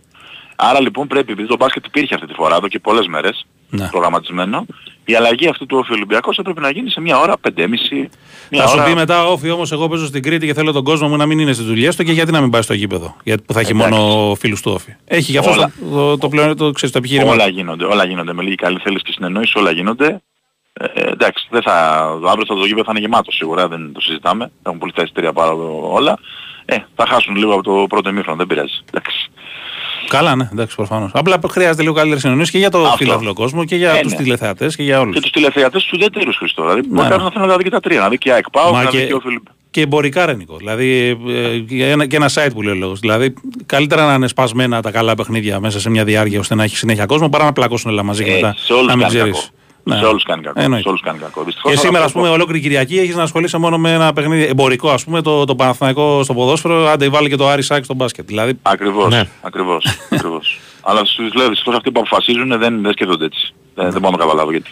είναι και δύσκολο το καλεντάρι πάντως για να τα λέμε όλα έτσι. Δηλαδή, το μπάσκετ δεν μπορούσε να γίνει Κυριακή. Ο Ολυμπιακός δεν ήθελε μετά από Πέμπτη Ευρώπη να παίζει ποδόσφαιρο έτσι, δε- Κυριακή και εκείνος, αλλά ήθελε μια μέρα έξτρα ξεκούραση από τη στιγμή που δεν έχει Ναι, μετά θα μεσοβδόμαδο πει η μάτς. ΕΡΤ δεν μπορώ να το κάνω νωρίτερα γιατί Ναι, είναι ναι, ναι. εμπορική Είναι, ώρα. είναι και λίγο δύσκολη η εξίσωση η αλήθεια είναι. Γιατί ο καθένας θα βρει να πει κάτι για το δικό του συμφέρον τέλος πάντων. Και, και βόλεϊ αύριο, Ολυμπιακός ΠΑΟΚ. Α, και όλοι έχει, ωραία, εντάξει. Έχει τα πάντα. Συγγνώμη, έχει 9 η ώρα παρτίζαν Ερυθρός Αστέρας. Α, Και αυτό, αυτό. ε, Αδριατική ε, Λίγκα. περίμενα τώρα. Κοροϊδεύετε. Αυτά είναι. Και βγήκαν και οι διαιτητές. Θα είναι οι κύριοι Μπολτάουζερ, Χορντόφ και Νίκολιτς. Αυτά είναι. Αυτά. Ωραία, ωραία. Άμεση ενημέρωση. Ωραία. Διαιτητές Αδριατικής Λίγας πρώτη φορά μετά Δημοσπορ. Ευχαριστούμε, Νικόλα. Καλή συνέχεια, παιδιά. Καλή εσένα, συνέχεια, σε Νίκο εσένα. Γιάγια. Έχουμε και αυτό τη Δευτέρα εντωμεταξύ. Παρτίζαν Ερυθρός Αστέρας Ναι, back to back ε, derby μετά από την Ευρωλίγκα. Ματσάρα το παιχνίδι. Δηλαδή, κα- κάτσα και το επανάληψη. Φανταστικό Φοβερό, παιχνίδι. φοβερό. Φανταστικό παιχνίδι. Με εναλλαγές, με Ναι, να, ναι. να, 17-2. να ανατρέπονται διαφορές. Μπροστά ο- η- Φοβερό, φοβερό η μάτς. Παρτίζαν. Πάει ο Ερυθρός Αστέρας στο πεντάλεπτο του τέλος στο συν 11 και τελικά κερδίζει ο Ερυθρός Αστέρας. Ε, η Παρτίζαν και ο Ερυθρός Αστέρας. Λοιπόν, πάμε σε Τάσο Νικολογιάννη. Πάμε σε ρεπορτάζ Παναθηναϊκού. Καθότι σήμερα είναι το παιχνίδι που ξεχωρίζει, μιας και οι υπόλοιποι διεκδικητές αγωνίζονται αύριο. ΑΕΚ Πάο Ολυμπιακός. Ο Παναθηναϊκός υποδέχεται στις 7.30 τον πολύ καλό φέτος Πανσεραϊκό που έχει κόψει ήδη βαθμούς από την ΑΕΚ, που έχει δυσκολέψει τον Ολυμπιακό. Θα μας τα πει ο Τάσος καλύτερα. Έλα, Τάσο, τι κάνεις; Καλώς τον, Γεια καλώς σας, γεια σας και στους δύο. Καλά, μια χαρά. Ναι, ο Πανσεραϊκός ο οποίος ε, και από τον Άρη έχασε το τέλος. Ναι, ναι, Πολύ ναι, σωστά. μεγάλη Στο δυσκολία. 97. Ναι. Ναι, βεβαίως η αλήθεια είναι με την ΑΕΚ, ε, με βάση τις ευκαιρίες της ΑΕΚ θα έπρεπε να χάσει. Δηλαδή το, το ισόπαλο αποτέλεσμα εκείνο έχει και αρκετή δόση τύχης, αλλά γενικά είναι μια πάρα πάρα πολύ καλή ομάδα από τις ομάδες που ξεχωρίζουν στο φετινό πρωτάθλημα. το Ναι, αλλά οποίο κρατάς επίσης ότι δέχτηκε ένα γκολ με την ΑΕΚ και ένα γκολ με τον Άρη. Δηλαδή ότι είναι ομάδα που δέχεται πολύ δύσκολα γκολ τουλάχιστον όταν παίζει με, με αντιπάλους ναι, ανώτερους ναι, απλά, ποιοτικά. απλά, απλά με την ΑΕΚ αυτό τώρα, επειδή το είδα το παιχνίδι, 10 φορές να γίνει δεν θα συμβεί. Ναι, όντως, Γιατί είχε- όντως. Είχε καθαρές ευκαιρίες. Είναι μια ομάδα η οποία δεν παίζει απαραίτητα ε, πίσω full. Είναι μια ομάδα που παίζει, ε, που είναι και πολύ καλή στο χώρο, πιέζει αν χρειαστεί. Έχει την ταυτότητα του προπονητής του Παύλο Γκαρσία. Το ξέρουν αυτό στο Παναγενικό ότι είναι ένας δυσκολοκατάβλητος αντίπαλος και έρχεται και τρεις μέρες μετά το παιχνίδι με τη ΡΕΝ όπου πέρα από, την, ε, από τις πολλές δυνάμεις που έχουν δώσει οι παίκτες για να γυρίσουν ένα παιχνίδι γιατί τους πήγε πολύ στραβά από την αρχή ε, είναι και ότι υπάρχει και απογοήτευση από το αποτέλεσμα. Είναι δύο. Ναι. Μμ. Ε, δηλαδή δεν υπάρχει καλή ψυχολογία διότι οι παίκτες ήθελαν πάρα πολύ την νίκη στο παιχνίδι με τη ΡΕΝ για να εξασφαλίσουν κατά κάποιο τρόπο τη συνέχεια, ε, τη συνέχεια στην Ευρώπη και να έχουν και αρκετές πιθανότητες να πάρουν μία από τις δύο πρώτες θέσεις. Ε, τώρα υπάρχει μια, η αλήθεια είναι μια, υπάρχει μια απογοήτευση, αλλά έχουν γυρίσει κουμπί και πάνε τώρα στο παιχνίδι με τον ε, Πανσεραϊκό. Δεν υπάρχει άλλο αποτέλεσμα εκτός από την νίκη. Ο Παναθηναϊκός πρέπει να κερδίσει για να παραμείνει στην κορυφή της βαθμολογίας ε, και να περιμένει τι θα κάνουν οι αντίπαλοι του αύριο στα παιχνίδια που αγωνίζονται η ΑΕΚ με τον ΠΑΟΚ και όχι με τον Ολυμπιακό. Ξέρουν πολύ καλά τις δυσκολίες του αγώνα. Ε, ξέρουν ότι ίσως να είναι και ένα από τα πιο δύσκολα παιχνίδια με τους μικρομεσαίους αντιπάλους στη λεωφόρο και είναι έτοιμοι γι' αυτό. Δεν είμαι καθόλου βέβαιος ότι ο, ο Γιωβάνοβιτς θα πάει σε μαζικές αλλαγές όπως έχει κάνει σε προηγούμενα μας μετά από ευρωπαϊκά παιχνίδια και αυτό διότι είναι το τρίτο παιχνίδι της σειράς αλλά δεν, ουσιαστικά δεν είναι ούτε καν το τρίτο. Ε, προέρχεται, είχαμε μια μεγάλη διακοπή λόγω ναι. εθνικών ομάδων.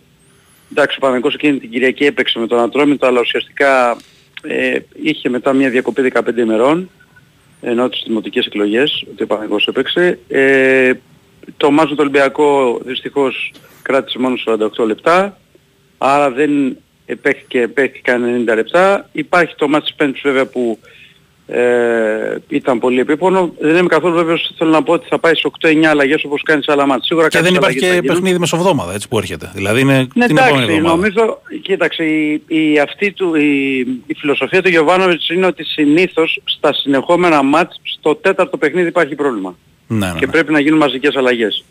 Στα τρία πρώτα δεν υπάρχει τόσο μεγάλο πρόβλημα. Στο τέταρτο παιχνίδι πρέπει να γίνουν μαζικές mm. αλλαγές και αυτό το είδαμε και έγινε μετά το μάζο τη Μαγκάμπη Χάιφα που ο Παναγικός έπαιξε με τον Ατρόμητο μέσα. Ε, έχω την αίσθηση ότι μπορεί να γίνει μια αλλαγή στη θέση του Νοτοφύλακα διότι εκεί ο, ο προπονητής ε, μας έχει δείξει ότι σε κάποια μας χρησιμοποιεί το Λοντίγκιν για τον mm-hmm. έχει ζεστό. Ο Λοντίγκιν εξάλλου ανανέωσε με τον παναγικο διότι βλέπει ότι εντάξει είναι σε μια top ομάδα βλέπει ότι έχει, θα πάρει τα παιχνίδια του, ξέρει ότι ο προπονητής θα του δώσει παιχνίδια, του έχει δώσει ήδη κάποια παιχνίδια μέχρι τώρα και θα του δώσει και συνέχεια και νομίζω ότι σήμερα ίσως ε, παίξει. Ε, τώρα κατά τα άλλα στις άλλες θέσεις δεν μπορώ να πω. Δηλαδή το μόνο που μπορώ να πω πιστεύω ότι ο Αράο θα παίξει πίσω σε μία θέση. Ε, ναι, πιστεύω είτε, είτε στη θέση του Σέκεβελτ είτε στη θέση του Γετβάη. Το λέω αυτό γιατί και ο Σέκεφελτ είναι ταλαιπωρημένος, παίζει συνέχεια. Και θέλει να προφυλάξει γιατί έχει δύο καθαρά στο ναι, αυτή τη στιγμή. Ναι, ναι, χωρίς σταματημό. Χωρίς σταματημό και ο Γετβάη βέβαια η αλήθεια είναι ότι προέρχεται από δραματισμό αλλά έχει παίξει λιγότερα συνεχόμενα παιχνίδια από τον Σέκεφελτ. Οπότε αν παίξει ο Αράο εκεί θα παίξει ο Ρούμπερν στα χαφ. Δεν αποκλείω να δούμε το Βιλέν από την αρχή του Τσέριν. Όπως δεν αποκλείω να δούμε και το Βέρμπιτς mm-hmm. στο αρχικό σχήμα, διότι ο Βέρμπιτς συνήθως χρησιμοποιείται στα παιχνίδια του ελληνικού παραδείγματος και πάει και καλά βοηθάει. Όπως και στην κορυφή της επίθεσης δεν αποκλείω να, να δούμε το σπόρο του Ιωαννίδη. Με την έννοια ότι ο Ιωαννίδης και αυτός στη διακοπή δεν ξεκουράστηκε. Έπαιξε δι... ένα full παιχνίδι με την Ολλανδία. Που και με την Ολλανδία που είναι πολύ απαιτητικό παιχνίδι, ακριβώς, πολύ τρέξιμο, πολλές ακριβώς, μάχες. Ακριβώς, ακριβώς. Το ίδιο έκανε και στο μάτς της Πέμπτης ε, με τη Ρεν, όπου έμενε μέχρι το τέλος. Οπότε εκεί δεν αποκλείω να δούμε και εκεί μια αλλαγή και να δούμε και, ναι. τον, και μια αλλαγή εκεί. Αλλά γενικά όμως ε, δεν ξέρω αν θα φτάσεις να κάνεις τόσες πολλές αλλαγές όπως σε άλλα Σε κάθε περίπτωση έχει τη δυνατότητα φέτος ο, ο Γιωβάνος με τους παίκτες που έχει και με το βαθύ ρόστερ που έχει, με ξέρει σε κάποιες ε, θέσεις, ε, να κάνει αλλαγές και να με φαίνεται διαφορά. Η μία θέση που υπάρχει πρόβλημα είναι τη θέση του Στόπερ. Δυστυχώς είχε, είχαμε το δυσάρεστο με τον Μάγνουσον που χάνει όλη τη σεζόν. Mm-hmm. Έτυχε και αυτό με τον Πάλμερ Μπράουν που θα είναι έτοιμος ε, σε 3 με 4 εβδομάδες. Οπότε εκεί υπάρχουν δύο διαθέσιμοι στόπερ και θα πρέπει να τους προσέξει ο Γιωβάνοβης γι' αυτό έχει χρησιμοποιεί τον Αράο και τώρα υπάρχει πρόβλημα και στη θέση του αριστερού μπακ μετά από αυτό που συνέβη με τον Χουάνκαρ. Ο Χουάνκαρ ο οποίος ακόμα στο σπίτι του είναι παίρνει φαρμακευτική αγωγή ε, και σιγά σιγά πιστεύω θα μπει σε κάποιο πρόγραμμα από την άλλη εβδομάδα αλλά θέλει χρόνο διότι και η φαρμακευτική αγωγή που παίρνει για να την ξεπεράσει θα χρειαστεί κάποιος χρόνος. Ναι. Δεν είναι ένας άνθρωπος ο οποίος ζει η καθημερινότητά του σε ένα γραφείο, ένας αθλητής, ένας mm. ποδοσφαιριστής. Ε, Πρέπει να κάνει προπονήσεις, δεν είναι απλά. Οπότε και εκεί υπάρχει πρόβλημα, είναι διαθέσιμος μόνο ο Μλαντένοβιτς.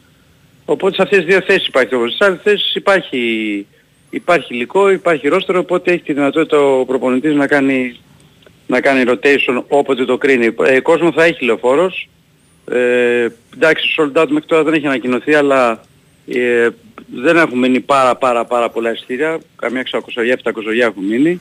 Θα είναι σχεδόν, θα έχει κόσμο. Ο κόσμος θα βοηθήσει την ομάδα, θα τη στηρίξει για να φτάσει σε μια νίκη που είναι απαραίτητο όπως είπαμε. Ωραία, θα σου ευχαριστούμε πολύ. Εντάξει, γεια σας. Καλή συνέχεια για σένα. Λοιπόν, ακούσαμε και τα στον Νικολογιάννη για ναι. Παναθηναϊκό. Ε, Ε, Ένα φίλο λέει για τη Μονακό ότι έχει ανέβει. Ναι, τα βρήκαμε. Επέστρεψε και ο Λόιντ. Επέστρεψε και ο Λόιντ. Λόιντ. Έπαιξε δεν, έφυγε και, δεν έφυγε και ο Μπράντοβιτς για την ώρα. Ναι. Έτσι. Break, αθλητικό δελτίο ειδήσεων και γυρίζουμε για δεύτερη ώρα.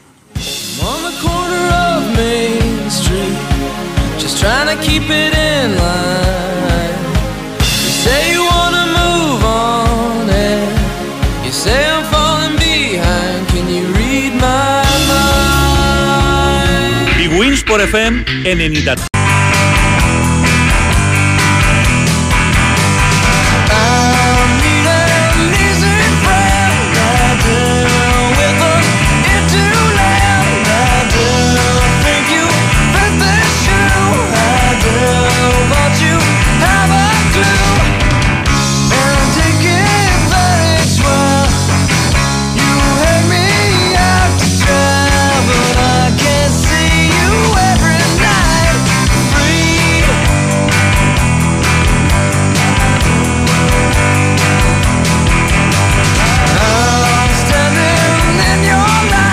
Επιστρέψαμε. Εδώ είμαστε. Δύο Wins Sport FM 94,6. Ένας Νέαρχος φίλος, Κυριαζόπουλο ναι. στον ήχο και Βαλεντίνα Νικο- Νικολακοπούλου στην παραγωγή, το είπα.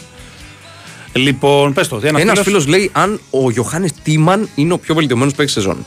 Ε, εντάξει, όχι. εσύ. Είναι- Βελτιωμένος σεζόν είναι- αφού τον είδαμε στο παγκόσμιο ήταν πολύ καλός. Είναι πολύ μικρό το δείγμα μέχρι στιγμής. Ναι, εντάξει. Αυτός μου έχει κάνει περισσότερη εντύπωση. Βέβαια, είναι και η ομάδα έτσι, όπως είναι και δείχνει τη βελτίωσή του και ξεχωρίζει. Για μένα είναι ο Τάντας, ο κύριος Σεντεκέρσκι της Μπασκόνια. Εντάξει, τώρα βέβαια αυτός αναγκάζεται να παίζει και στο 5, ας πούμε. Αλλά τις τώρα ναι, ελλείψεις είναι οι που έχουν. συνθήκες έτσι που έχουν διαμορφωθεί. Από την άλλη όμως, ε, μας έχει δείξει πολλές πτυχές του ταλέντου του. Ναι, και γενικά ναι. ένας παίκτης ο οποίος κάθε χρόνο Εργαλείο καλό, εργαλείο. είναι, καλό. ναι, είναι, είναι καλός. Είναι καλός. Καλός. Καλή στο 3 και το 4 καλά, τώρα παίζει και στο 5 με τις ελλείψεις που έχουν εκεί. πέρα. Μακρύς είναι γρήγορος, είναι καλός rebounder, είναι. Ναι. Έχει και ένα σουτ ε, τίμιο. Τίμιο. Σωστά. Μέχρι εκεί. Ένας φίλος λέει εδώ, ο Αλέξανδρος του Βλαδόρο λέει είναι ο Γιάννης. Λέει απλά λέει πλην τριπώντου και το τεράστιο άντερ που δίνει πλεονέκτημα στον αντίπαλο είναι τρομερά επιδραστικό σε όλους τους άλλους τομείς. Ωραία, του Βλαδόρο, όπω σου λέω ότι ναι, δεν, δεν είναι καλός σουτέρ ο Γιάννης. Ο Σαγγίλα, ας πούμε, ήταν καλός σουτέρ. Τι, τι- γιατί να μετράμε ένα παίχτη βάσει των αδυναμιών του και να μην καταλαβαίνουμε ότι οι δυνάμεις που έχει είναι τόσο μεγάλες που τον κάνουν από τους καλύτερους, αν όχι τον καλύτερο στον κόσμο. Αυτό η δικιά μου άποψη. Έτσι. Και δεν είναι και. Δηλαδή υπάρχουν και βραδιές που τα βάζει κιόλας και από μακριά.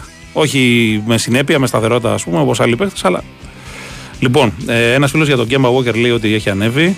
Σιγά σιγά βρει- βρίσκει λέει τα πατήματά του. Να δούμε. Ο ίδιος πάντως είπε ότι εντάξει, το 100% όπως ήμουν δεν θα Δεν ξαναγυρίσω. πρόκειται. εντάξει, με το γόνατο που, Και λογικό είναι. Και λογικό είναι. το γόνατο που έχει αλήθεια είναι αυτή. Λοιπόν, Απλά και ότι θα είναι εύκολο εδώ στην, ε, στην Ευρώπη και στην Ευρωλίγκα να το βρει αυτό, γιατί Ναι. είναι πάρα πολύ physical και εδώ το παιχνίδι. Με Δεν τον, πω Ρογκαβό, περισσότερο. με τον Ρογκαβόπουλο ρωτάνε πολλοί φίλοι τι γίνεται. Γενικά έχουν κυκλοφορήσει κάτι σενάρια που δεν τα καταλαβαίνουν. Παιδιά, καταρχάς ο Ρογκαβόπουλο να μείνει κανένα δίμηνο εκτός. Το παιδί έχει πάθει βαρύ μυϊκό τραυματισμό. Οπότε τι συζητάμε τώρα; Επίσης έχει υπογράψει συμβόλαιο κλειστό με την Πασκόνια, η οποία παίχτη που και καθόλου να μην το χρησιμοποιεί για να τον πουλήσει θα ζητήσει λεφτά. Μιλάμε για τον κύριο Κερεχέτα, ο οποίος δεν πουλάει ούτε. Τι να πω. Και ο οποίος νομίζω ανήμερα, ανήμερα του μάτς με τον Παναθηναϊκό γιόρτασε τα 35 χρόνια τα οποία Ναι, αν δεν είναι στην κάνω Πασκόνια, λάθος. έτσι. Αν δεν κάνω Φοβερό, λάθος, ναι. φοβερό. Και αυτή επίσης είναι σε διαδικασία αλλαγής προπονητή. Οπότε θα περιμένει να δει και όλους τους παίκτες και με τον καινούριο προπονητή. Και θα γίνουν και αλλαγές σίγουρα στο ρόστερα. Ο οποίος προπονητής θα είναι ο, ο λεμονής της Βιτόρια, a.k.a. Ντούσκο Ιβάνοβιτς, όπως όλα δείχνουν, έτσι. Πάει, πάει, έρχεται αυτός στην ίδια ομάδα συνέχεια. προ- Έχει πάρει και δύο πρωταθλήματα βέβαια, να τα λέμε κιόλα. Ναι. Αλλά ξέρεις. Και ο Αβράμοβιτς βέβαια μπαίνει στην κουβέντα για το πιο βελτιωμένο, συμφωνώ απόλυτα. Ε, ο Αβράμοβιτς δεν είχε Φίλοι. παίξει καλά στα πρώτα παιχνίδια. Το λέω γιατί τον έχω και στο φάνταση και τον παρακολουθώ, αλλά στο τελευταίο ήταν καθοριστικός. Εντάξει, έχει παίξει και παγκόσμιο κύπελο, οπότε θέλει να Ναι, φέρει το- καλά, και αυτό στα προφανώς. πατήματά του. Το Προφανώς. παγκόσμιο κύπελο είναι. Δεν είναι διακοπές, είναι Εννοείται. αδιάκοπη δουλειά. Οπότε όλοι αυτοί οι παίκτες θα χρειάσουν τον χρόνο τους. Πάμε break και γυρίζουμε. Η Winsport FM 94,6. Μάθε τι παίζει με την Big Win. Και σήμερα η Big Win σε βάζει στα γήπεδα της Ελλάδας και σου κάνει πάσα στους σημαντικότερους αγώνες της ημέρας. Η ένατη στροφή του πρωταθλήματος έρχεται και φέρνει μονομαχία ΑΕΚ ΠΑΟΚ στον αέρα του Big Win Sport FM. Αυτή τη Δευτέρα έχει μπάλα και εσείς έχετε ακόμη δύο λόγους για να συντονιστείτε στους 94,6. Το ντέρμπι δικεφάλων και τη μάχη της Κρήτης. Στις 7.30 η ΑΕΚ υποδέχεται τον ΠΑΟΚ σε μια από τις πιο παραδοσιακές κόντρες του ελληνικού ποδοσφαίρου και δύο ώρες αργότερα η δράση συνεχίζεται με τη δοκιμασία του Ολυμπιακού στην έδρα του πάντα επικίνδυνου και ανεβασμένου όφη. Απόψε στις 7.30 ο Παναθηναϊκός φιλοξενεί τον Πανσεραϊκό δίχως περιθώρια για απώλειες. Μια ώρα αργότερα παίζουν Άρης Παζιάννηνα, ενώ το πρόγραμμα της ημέρας ανοίγει στις 5.30 με την αναμέτρηση Αστέρας Τρίπολης Λαμία. Μετά το τέλος των αγώνων, όπως πάντα, το τρίτο ημίχρονο παίζεται στο στούντιο για ρεπορτάζ, σχολιασμό και ανοιχτά μικρόφωνα για τους ακροατές. Οι μάχες των κορυφαίων ομάδων κρίνονται στον αέρα της κορυφαίας αθλητικής συχνότητας της χώρας. Στον Big Wins for FM 94,6. Αυτοί ήταν οι μεγαλύτεροι αγώνες της ημέρας. Χοργία ενότητας Big Win. Ρυθμιστή σε ΕΠ. Συμμετοχή για άτομα άνω των 21 ετών. Παίξε υπεύθυνα. Big Wins for FM 94,6.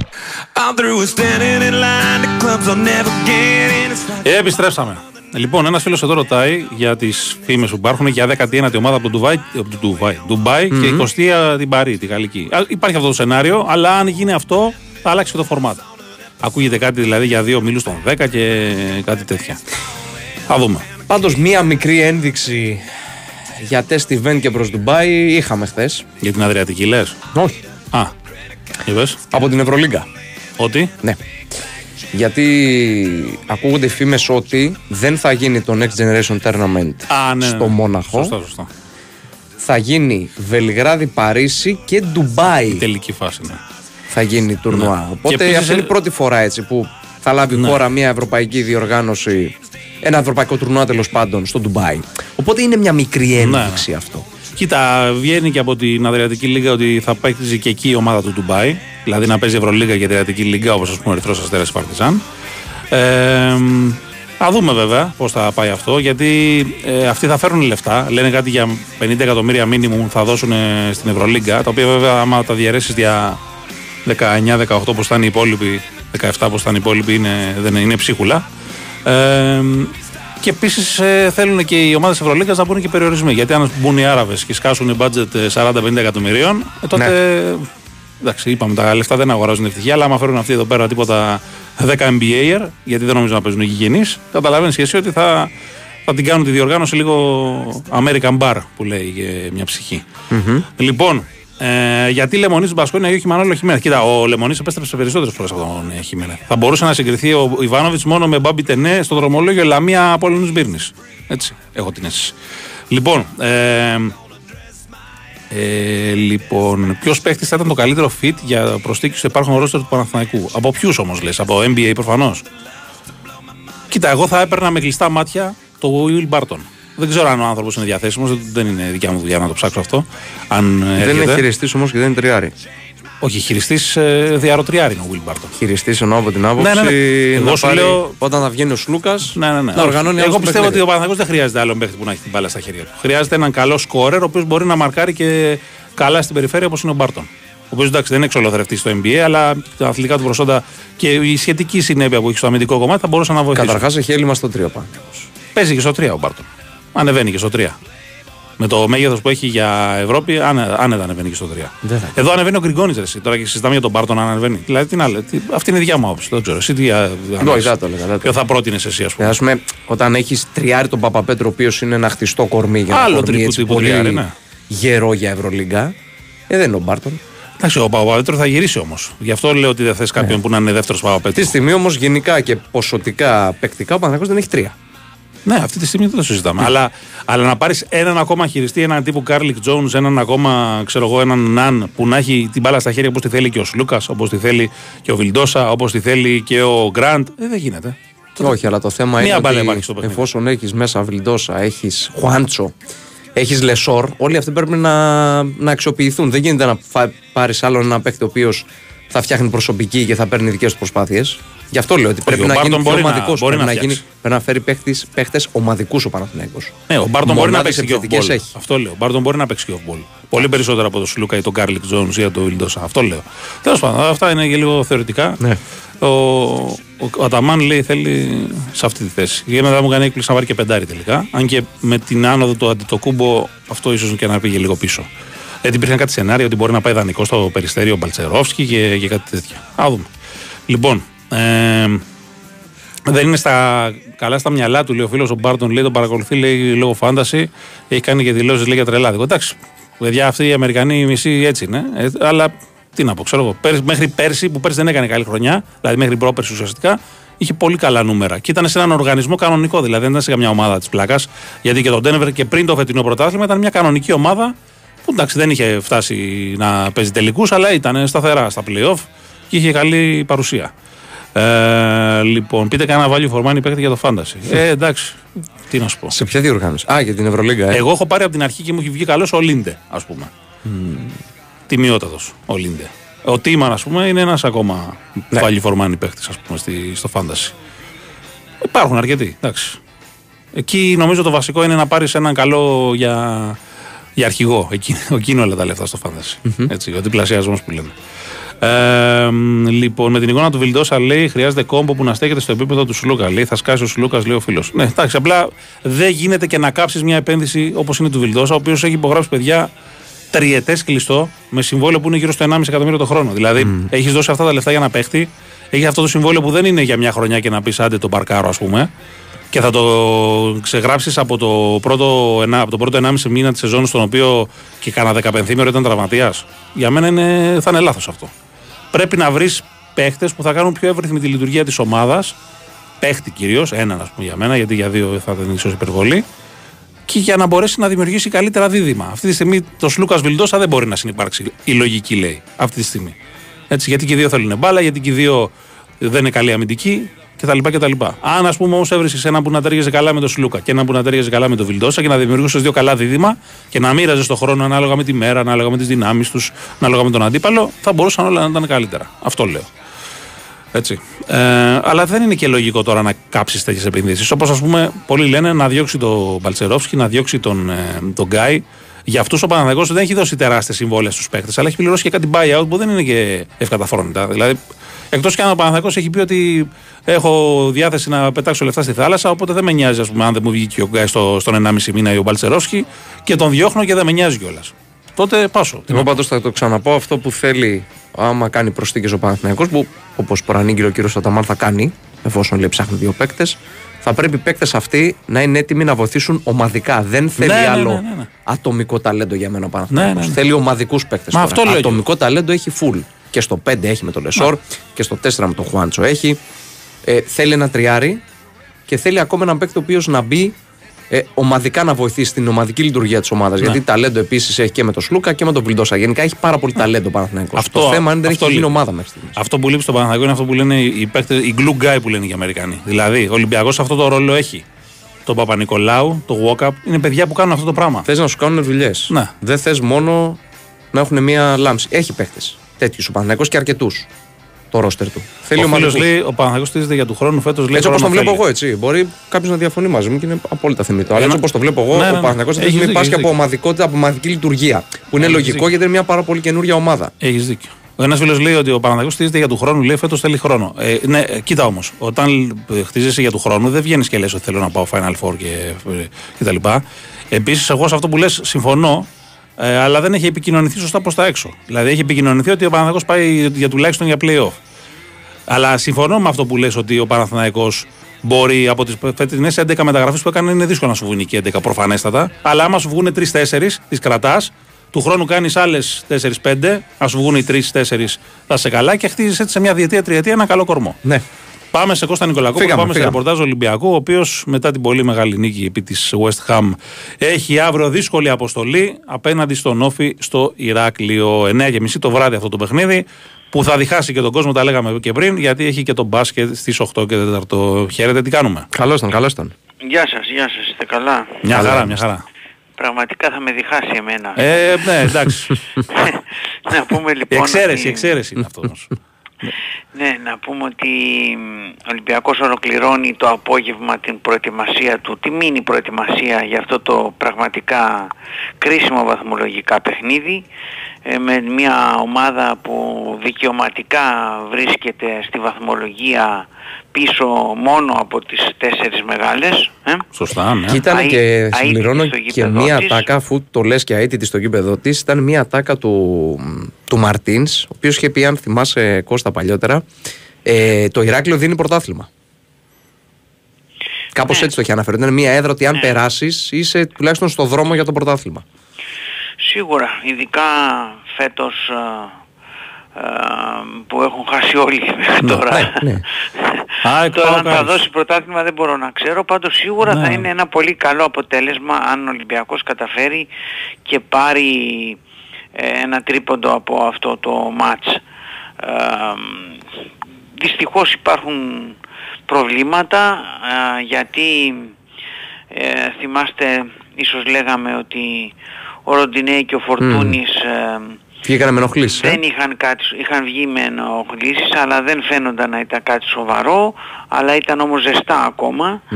Ε, τώρα πρέπει να πούμε ότι πολύ δύσκολο είναι να παίξει ο Ροντινέη. Δηλαδή και εκτός Τουλάχιστον- αποστολής ούτε καν στον πάγκο. Τουλάχιστον σε επίπεδο αρχικής ενδεκάδας μοιάζει πολύ δύσκολο. Για τον πάγκο θα δούμε. Μμμ. Ε, κατά πρώτον να ανακοινωθεί αποστολή το απόγευμα. Πιστεύω ότι το πιθανότερο είναι να βρίσκεται στην αποστολή. Ωστόσο έχει επηρεαστεί, έχει φάει κλωτσιές ε, που, έμειναν, για παρα, που έμειναν παρεμπιπτόντως και ατιμόρυτες ε, χωρίς κάρτα, χωρίς τίποτα. Γι' αυτό και ζήτησε αλλαγή αν θυμάστε. Μμ, Ναι, ναι, ναι. ναι. Οπότε τώρα ίσως έχουμε τον Κίνη δεξιμπάκ. Μμμ. Άλλο Ίσως τύπου παίξει παίκτη τελείως, έτσι. Ο Κίνη, ναι. Ναι, ακριβώς, ακριβώς. Άλλο στυλ.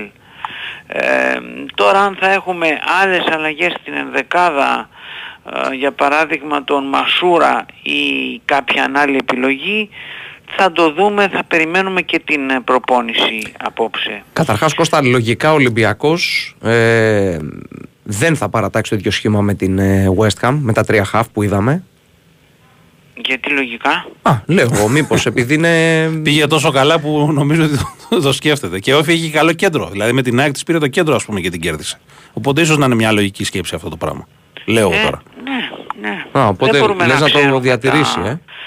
Δεν μπορούμε να είμαστε κατηγορηματικοί γιατί Μμ. είναι μόλις το πρώτο παιχνίδι στο οποίο, στο, το οποίο ε, έπαιξε έτσι. Ναι, Δεν όντως. είχε ξαναπαίξει ποτέ. Καθόλου. Ούτε στην προετοιμασία το είχε δουλέψει πολύ αυτό το πράγμα. Δεν τους είχε κιόλας. Τους περισσότερους τότε, έτσι. Ε, όχι, και όταν τους είχε, Ναι. δεν ε, το είχε δοκιμάσει. Είχε, ε, και τον Ιμπόρα είχε κάποιες ε, Μμ. εβδομάδες για παράδειγμα, αλλά δεν, δεν φαίνεται να του πολύ αρέσει. Ωστόσο, νομίζω ότι όταν κάτι σου πάει τόσο καλά, ε, σε δελεάζει να το ξαναδείς. Τώρα αν θα κρίνει ε, ότι θα πρέπει να είναι σε αυτό το ματς ή σε κάποιο άλλο, θα το δούμε. Σίγουρα πάντως ε, πιστεύω ότι θα το δούμε σε ευρωπαϊκά παιχνίδια. Ναι. Ή σε ντέρμπι, ε. Ναι, ή, ή σε κάποια ντέρμπι. Με τον Μπάουκ, ας πούμε, την άλλη εβδομάδα. Ενδεχομένως. Ε, είναι, είναι ξέρεις και το κάθε παιχνίδι, πώς παίζει ο κάθε αντίπαλος, ναι, ναι, όντως. πόσους χάφ έχει. Που είναι τα ατού του κάθε Ε, αντιπάλου, σωστά. Άλλοι, αντι, ναι, άλλοι αντίπαλοι έχουν δηλαδή, δυνατά άκρα, άλλοι έχουν αν δυνατό ο κέντρο. ΠΑΟΚ, Ναι. Αν ο ΠΑΟΚ ας πούμε παίζει με δύο χαφ, το σκέφτεσαι αλλιώς, ξέρεις. Ναι, ναι. Ε, Μπορώ να παίξω κι εγώ με δύο χαφ και να ρίξω το βάρος στην επίθεση. Αλλά όπως και αν έχει, ήταν ε, μια πολύ καλή εικόνα αυτή του Ολυμπιακού στη μεσαία γραμμή και ήταν καταλήτης σίγουρα πέραν βέβαια της εντυπωσιακής προσωπικής ε, απόδοσης κάποιων παικτών και κυρίως του Φορτούνη η τριάδα αυτή λειτουργήσε πολύ καλά πραγματικά Ναι, ναι, ναι. Ε, και μάλιστα μπορούμε να πούμε ότι ε, ο Αλεξανδρόπουλος και ο Καμαρά είχαν, ε, αν θυμάμαι καλά, 7 τελικές οι δυο τους. Ναι. ναι, ναι. Μην είχαν και 8, αλλά τέλος πάντων εκεί. 7 τελικές σίγουρα είχαν. Και ο Αλεξανδρόπουλος Ε, είχε κάνει και τρία πάρα πολύ καλά σουτ. Το ένα που τον μπλόκαρε στο πρώτο ημίχρονο, το άλλο πήγε σύριζα το δοκάρι και το τέτα τέτα από τα αριστερά, αν θυμάμαι. ε. Ναι, τέσσερα είχε, τέσσερα είχε ο Αλεξανδρόπουλος. Ε, θέλω να πω ότι Πήρε δηλαδή πολλές ε, επιθετικές ενέργειες από τους παίκτες που έρχονταν από πίσω Μμ. που είναι και πιο δύσκολοι στο να μαρκαριστούν. Ε. Ναι. Ε, ατυχώς δεν πήρε γκολ ο Ολυμπιακός που θα μπορούσε να πάρει τουλάχιστον ένα γκολ ε, αλλά να θυμίσω ότι αυτό είναι ως συνέχεια του ντέρμπι με τον Παναθηναϊκό όπου ο Μαντί Καμαρά ήταν που ισοφάρισε. Βέβαια. Ναι, Μμ. Πίεσε, έκλεψε και πήρε την Ε, ο ασίστη μετά έξτρα τον παίκτης Ποντένση. που λένε που έρχεται από το κέντρο και... Ναι, ακριβώς, ακριβώς, ακριβώς. Θα δούμε, θα δούμε τι θα κάνει ο προπονητής. Ίσως γίνουμε πιο σοφοί σήμερα, αν αποφασίσει να δείξει που α, σε αυτές τις περιπτώσεις τα μάτς είναι πέμπτη, δύσκολα οι προπονητές ε, κάνουν ε, διπλά, ας πούμε, για να δείξουν πράγματα, αλλά τέλος πάντων θα το, θα το δούμε. Κώστα είπες ε, Ροντινή δύσκολα είναι δεκάδα Φορτούνης; Φορτούνης πιο εύκολα. Πιο εύκολο. Ναι, του Φορτούνη, είναι πιο, του Φορτούνη ήταν, ε, καθα, ήταν για κόπωση, Μμμ, αποκόπωση. Του Ροντινέ ήταν από τις κλωτσιές. Ναι. Πάντως, από ό,τι καταλαβαίνω, διάθεση για rotation δεν υπάρχει και λόγω της χρησιμότητας του αγώνα, αλλά και επειδή το επόμενο παιχνίδι την άλλη εβδομάδα και το ντέρμπι την περασμένη εβδομάδα ήταν μισό. Οπότε δεν είναι και τόσο επιβαρημένοι ας πούμε, οι παίχτες για να πεις ότι θα πρέπει σώνει και καλά να ξεκουράσει κάποιους. ναι, δεν, θα, δεν νομίζω να δούμε rotation όπως άλλες σε κάποια άλλα παιχνίδια εκτεταμένο, όχι. Άρα θα δούμε και, ρο... ε, και Ρέτσο Πορόσο στο κέντρο της άμυνας. Νομίζω ότι την κέρδισε ο Πορόσο την ε, παραμονή του στην ενδεκάδα ε, για τουλάχιστον το επόμενο παιχνίδι.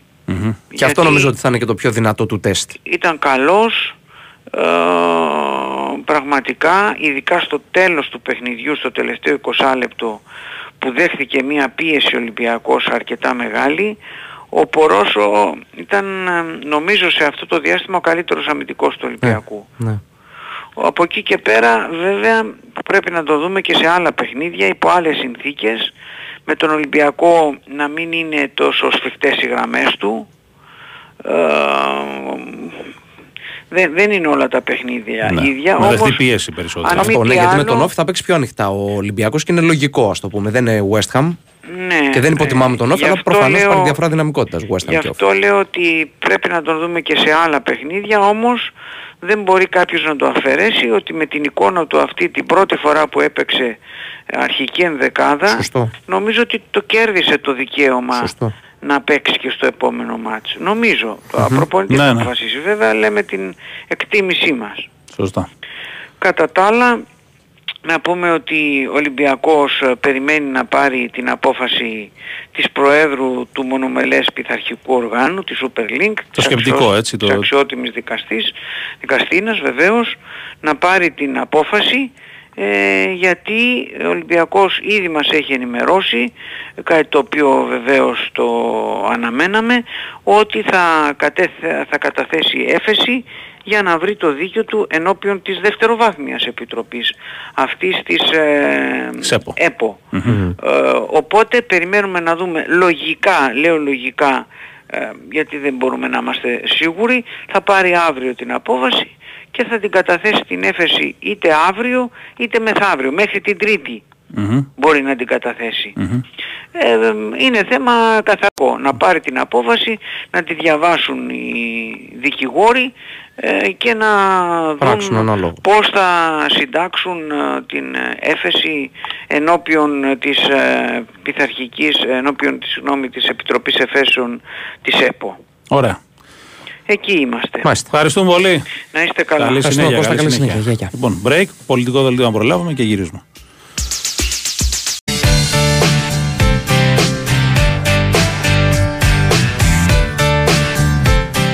Έλα, επιστρέψαμε. Εδώ είμαστε. Με Sweet Home Alabama που βάζει εδώ ο κύριος Ναι.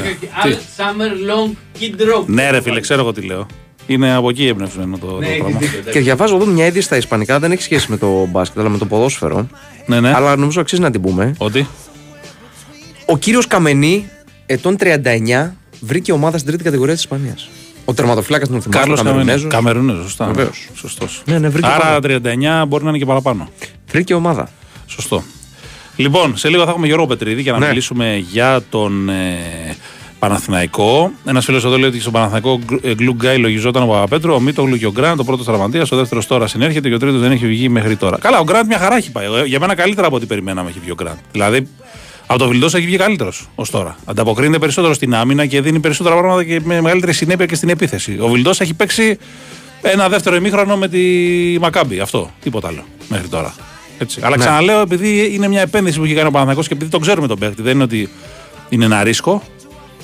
Αξίζει τον κόπο και να του δείξουν εμπιστοσύνη και να τον πλαισιώσουν με καλύτερα δίδυμα για να λειτουργήσει τρίδυμα, ξέρω εγώ, με κάποια πιο λειτουργικά σχήματα, να το πω έτσι, για να μπορέσει να προσφέρει για αυτό ότι πραγματικά μπορεί. Δηλαδή, νομίζω ότι αν η απαξίωση ήταν το μεγαλύτερο λάθος. Ο Παναγιώ είχε απαξιώσει στο παρελθόν πάρα πολλούς παίχτε. Και μετά φεύγανε και τους τους κλαίγαμε, ας πούμε. Αντίστοιχα το έχουν κάνει και άλλες ομάδες, έτσι. Λοιπόν, ε, ο Αταμάν λέει είναι η αιτία που η ομάδα δεν πάει καλά. Τα αγγλικά του είναι κακά. Λέει πρέπει να ελέγχει το ρυθμό. καλά, ρε φίλε, δεν φταίνει τα αγγλικά του Αταμάν που ο Παναθηναϊκός δεν πάει καλά. Και μια χαρά αγγλικά μιλάει. Δεν Μια θα χαρά μιλήσετε για την παγκοσμιοποίηση. Η προφορά του είναι περίεργη. Μια δεν χαρά είπαμε ότι συνεννοείται θα. με τον Μίτσης και τον Λάρκιν, Ε, ναι. δεν χρειάζεται. Ε, ναι. Δεν, Τόσα θα πάει, χρόνια. δεν θα πάει να πάρει το, ξέρω, το proficiency με, με A. Αλλά το θέμα είναι ότι μπορεί να συνεννοείται και οι προπονητές έχουν και μια συγκεκριμένη ορολογία. Δεν θα κάτσουν να, να μιλήσουν για την παγκοσμιοποίηση και για την. Ε, ε, ξέρω εγώ, οτιδήποτε άλλο περίεργο. Θα κάνουν τις συζητήσεις. Είναι μια ορολογία συγκεκριμένη, κάποια πράγματα συγκεκριμένα που ξέρει να τα χρησιμοποιήσει και να συνεννοείται με τους παίκτες. Από εκεί πέρα δεν χρειάζεται να κάνει διαλόγους. Ε, σε λίγο θα έχουμε Γιώργο Πετρίδη, έτσι. Ακούει η Βαλετίνα, ακούει, ωραία. Του ζήτη... Α, ζήτησε ένα λεπτό, Πετρίδης, ωραία, εντάξει.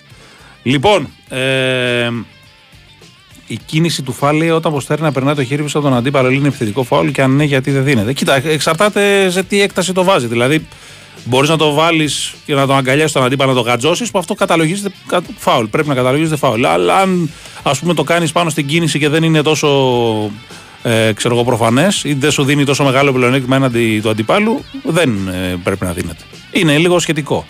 Έτσι, είναι... Πάντως υπάρχει οδηγία ότι το γάτζωμα απαγορεύεται, απλά εξαρτάται σε τι βαθμό είναι και το γάτζωμα. Ε, λοιπόν, η λειτουργία λέει, που θέλει ο Παναγιώτης δεν είναι μόνο θέμα παιχτών, είναι κυρίω προπονητή και κατάλληλων συστημάτων. Ναι, αλλά είναι και θέμα στελέχωσης για μένα. Έτσι. Κλείνει τον Μπίρτς, λέει ο Ερυθρός Αστέρας, λέει ένας φίλος εδώ πέρα. Ναι, είχε ακουστεί ότι τον ήθελε στο Είχε βγει μια φήμη τέτοια, Πρώτο-πρώτο, ναι. Καλά, ποιον θα τον βγάλει; είχε κιόλας έτσι. Καλά, έχει θέμα στο 5 ο Ερυθρός Αστέρας, ούτως ή άλλως. Ναι, αλλά έχει τρία πεντάρια. Αρκετά. Ε, ναι, ρε έχει φίλε, αλλά έχει, τέσσερα το- πεντάρια. έχει μάλλον. τον Μπολομπόη, έχει τον Κούσμιτς, έχει Ο τον. Κούσμιτς ε, δεν λογίζεται, έχει ναι. Τόμπι, Μπολομπόη Τον Τόμπι και που- Μίτροβιτς. Ο Τόμπι που είναι για φεύγα και ο Μίτροβιτ που είναι και στο 4 παίζει. Ε, παίζει και στο 4. Ο Μίτροβιτς είναι ο πιο αξιόπιστος μέχρι τώρα, μέχρι στιγμής. Ναι, βέβαια. Τον έχω και αυτόν στο fantasy. Και αυτός είναι value for money κίνηση. λοιπόν, ε, θα δούμε. Πάντως τα σερβικά δεν λένε κάτι για συμφωνία και, και τα λοιπά. Για Όχι, Birch. δεν υπάρχει οριστική συμφωνία. Όχι. Ότι τον θέλει, ναι. Υπάρχει Θα δούμε. μια φημολογία. Δεν ξέρω και αν ο Μπιρτς περιμένει τίποτα εκεί πέρα γιατί. Και η Παρτίζαν θέλει πέντε. Ε, Ο Παρτίζαν Μπίρτς θα θέλει ήταν ιδανικό για την περισσότερο Παρτίζαν, για όχι για μένα. τον Ερυθρό Αστέρα τόσο πολύ. Για μένα θέλει περισσότερο η Παρτίζαν. Ένα Μπιρτς θέλει οπωσδήποτε η Παρτίζαν. Ναι, αλήθεια είναι αυτό. Λοιπόν, πάμε σε Γιώργο Πετρίδη, πάμε να δούμε ρεπορτάζ Παναθηναϊκό, Ναι. ο οποίος ετοιμάζεται για τον τέρμπι με τον Ολυμπιακό, το τρίτο στη χρονιά. Γιώργο, τι κάνεις; Τι κάνουμε, καλώς. Καλώς τον, καλώς τον. Λοιπόν, καταρχάς θα ξεκινήσω και όπως με τον Νίκο και με σένα. Ποιος βλέπεις να μείνει εκτός για αύριο, Γιατί θέματα τραυματισμών δεν υπάρχουν τώρα σε αυτό το κομμάτι, στους ξένους δηλαδή, έτσι. Ναι, από άποψη, από αυτά που έχουμε δει από τον χρόνο συμμετοχής, ε, φαίνεται ότι ο Μπαλτσερόφσκι Μμ. θα είναι αυτός. Από την άλλη, ε, είναι ένα ρίσκο, έτσι. Ε, από την έννοια του ότι ο Ολυμπιακός είναι πάρα πολύ δυνατός. Χρειάζεται κορμιά Παναθηναϊκός από την άλλη, να την παρατάξει. έτσι. Θέλει κορμί Μπαλτσερόφσκι, ναι. Εντάξει, θεωρητικά έχει τρεις όμως που μπορεί να παίξουν στο 5. Δηλαδή και το Μίτογλου και τον Κώστα, δεν το κούμπο και το Λεσόρ. Οπότε δεν είναι και Ναι, λίγοι εντάξει. αριθμητικά. Δεν είναι όμως τα κορμιά τα αντίστοιχα με Φαλ και Ε, ναι, Λουκίνο. εντάξει. εντάξει ναι. Αυτός που μπορεί να τους πρόξει περισσότερο είναι ο Μίτογλου. Νομίζω. Σε αυτή την. Ε... Άλλοι ε, δεν αποκλείς ας πούμε να γίνει κάποια χοντρή έκπληξη τύπου ας πούμε να μείνει εκτός ο Βιλντόσα. Νομίζω θα ήταν πολύ κακό, αλλά δεν ξέρω εσύ Ε, τι. θα είναι τεράστια Ή ο έκπληξη. Γκάι. Είναι πιο εύκολο. Ο Γκάι τώρα που κάνει καλό παιχνίδι δύσκολο. Απλά το λέω για τον Βιλντόσα γιατί φθήνει ο χρόνος του ας πούμε. Ναι. Ε, ε, είναι πραγματικά θα είναι ρίσκο για τον ε, Ναι. Βιλντός. Θα είναι- θα είναι έκπληξη δηλαδή. Δεν ξέρω πώς ε, θα φτάσει σε αυτήν την επιλογή ο Αταμάν. Δηλαδή να πάει με, στο ντέρμπι με Σλούκα, Γκραντ, ε, Μωραήτη, Γκάι στην περιφέρεια μου φαίνεται ε, Ναι. Να. τρομερό ρίσκο. Ναι, και εγώ πιστεύω θα ήταν και λάθος εκτός από ρίσκο. Γιατί δεν θες να χάσει και τον παίχτη. Και, και φαίνεται, ας πούμε, ότι ο, ο Αταμάν όταν δεν του κάνεις τη δουλειά, σε παρκάρει χωρίς να σκέφτεται ότι σε λένε Βιλντόσα ή οτιδήποτε. Και αυτό μπορεί Ναι, ναι. ένα παίχτη με τη δική του ιδιοσυγκρασία να τον ξενερώσει, ας πούμε, ή να τον, να τον εκνευρίσει, να τον απογοητεύσει, όπως θες πες το. Δεν ξέρω πώς μπορεί να το χαρακτηρίσει. Μα το έκανε και προχθές το μάτι με την Ναι, ναι. ε, Μπασκόνια ο Αταμάν. δεκάλεπτο. Δηλαδή, ε, ναι, ε, άφησε στο μπάγκο ο Χάντσο και Βιλντόσα που είδε ότι δεν του έκανε τη δουλειά και πήγε και πορεύτηκε με αυτούς που του έκαναν τη δουλειά. Μμμ. Ε, δηλαδή με τον Κάι, με τον ε, Μίτογλου, με τον Σλούκα, με τον ε, Γκραντ ε, και με τους τέλος πάντων ε, υπόλοιπους. Να δούμε και τον ε, Ματζούκα σήμερα, αν θα είναι δια- διαφορετικός Ναι, σωστό, προπονητής, γιατί σωστό. Ήταν καταβεβλημένος τις τελευταίες ημέρες. Μμ. Το απόγευμα έχουν ε, προπόνηση. Ναι, γιατί αν είναι καλά ο Ματζούκα μπορεί να σου επιτρέψει να παίξεις και περισσότερο με το Μίτογλου στο 5, ας πούμε. Ναι, ναι, ναι. Εντάξει, ένα ακόμα κορμί τέλος πάντων. Και ένα ακόμα κορμί. ναι. Και Έλληνας κιόλας, έτσι που είναι σημαντικό. Ναι, ναι, ναι. ναι. Ε, πάντως είναι ένα μαντέρ το οποίο εντάξει, σε, ουσιαστικά δεν κρίνει κάτι σε μεγάλο βαθμό, έτσι. Όχι, Ε, όχι. Δηλαδή, Όχι.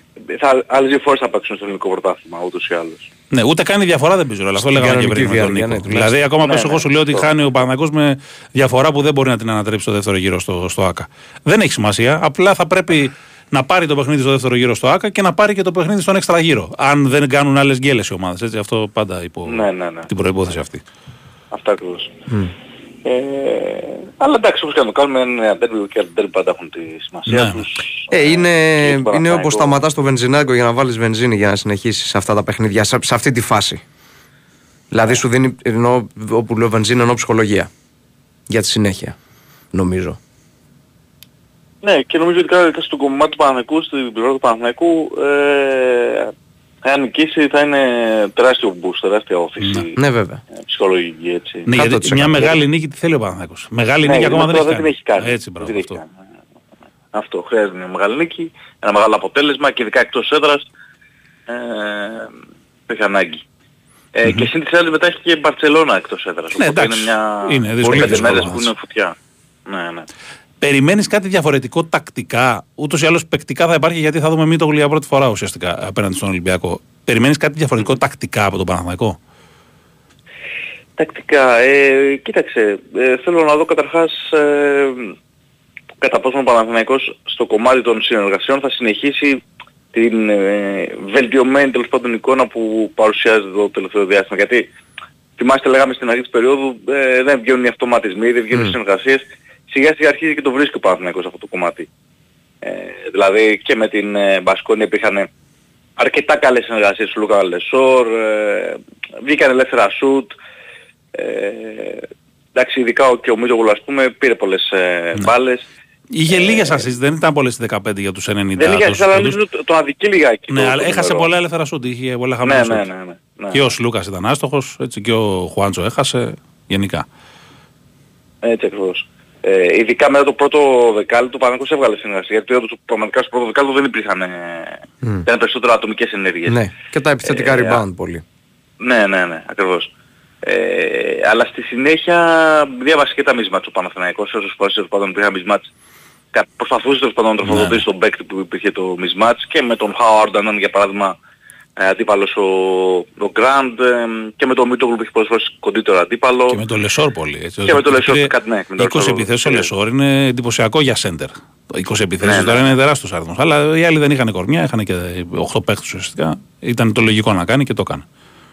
Ήταν, είναι, είναι αυτό που είπε ο Γκάι νομίζω το είπε, ότι είναι κτίνος ε, ο Ρεσόρ ο Λεσόρ, δηλαδή πραγματικά ε, όταν θα πάρει την μπάλα καλά ε, Ναι. και με ασφάλεια και δεν χρειάζεται να είναι ας πούμε στα 5-6 μέτρα για να ε, τριπλάρει κτλ. Αν θα πάρεις την μπάλα καλά κοντά στο καλάθι ε, δύσκολα μπορείς να το σταματήσεις. Πάντως μέχρι τώρα, Γιώργο, και θα το έχεις σίγουρα παρατηρήσει, νομίζω το έχεις πει κιόλας στον αέρα, ότι ο Λεσόρ σκοράρει περισσότερο παίζοντας με πλάτη παρά από pick and roll όπως έκανε με στην Παρτιζάν. Ακόμα δηλαδή δεν έχει συγχρονιστεί με τον Σλούκα, με τον Βιλντόσα, με τον Γκραντς σε αυτό το κομμάτι που είναι το καλό του επιθετικό κομμάτι.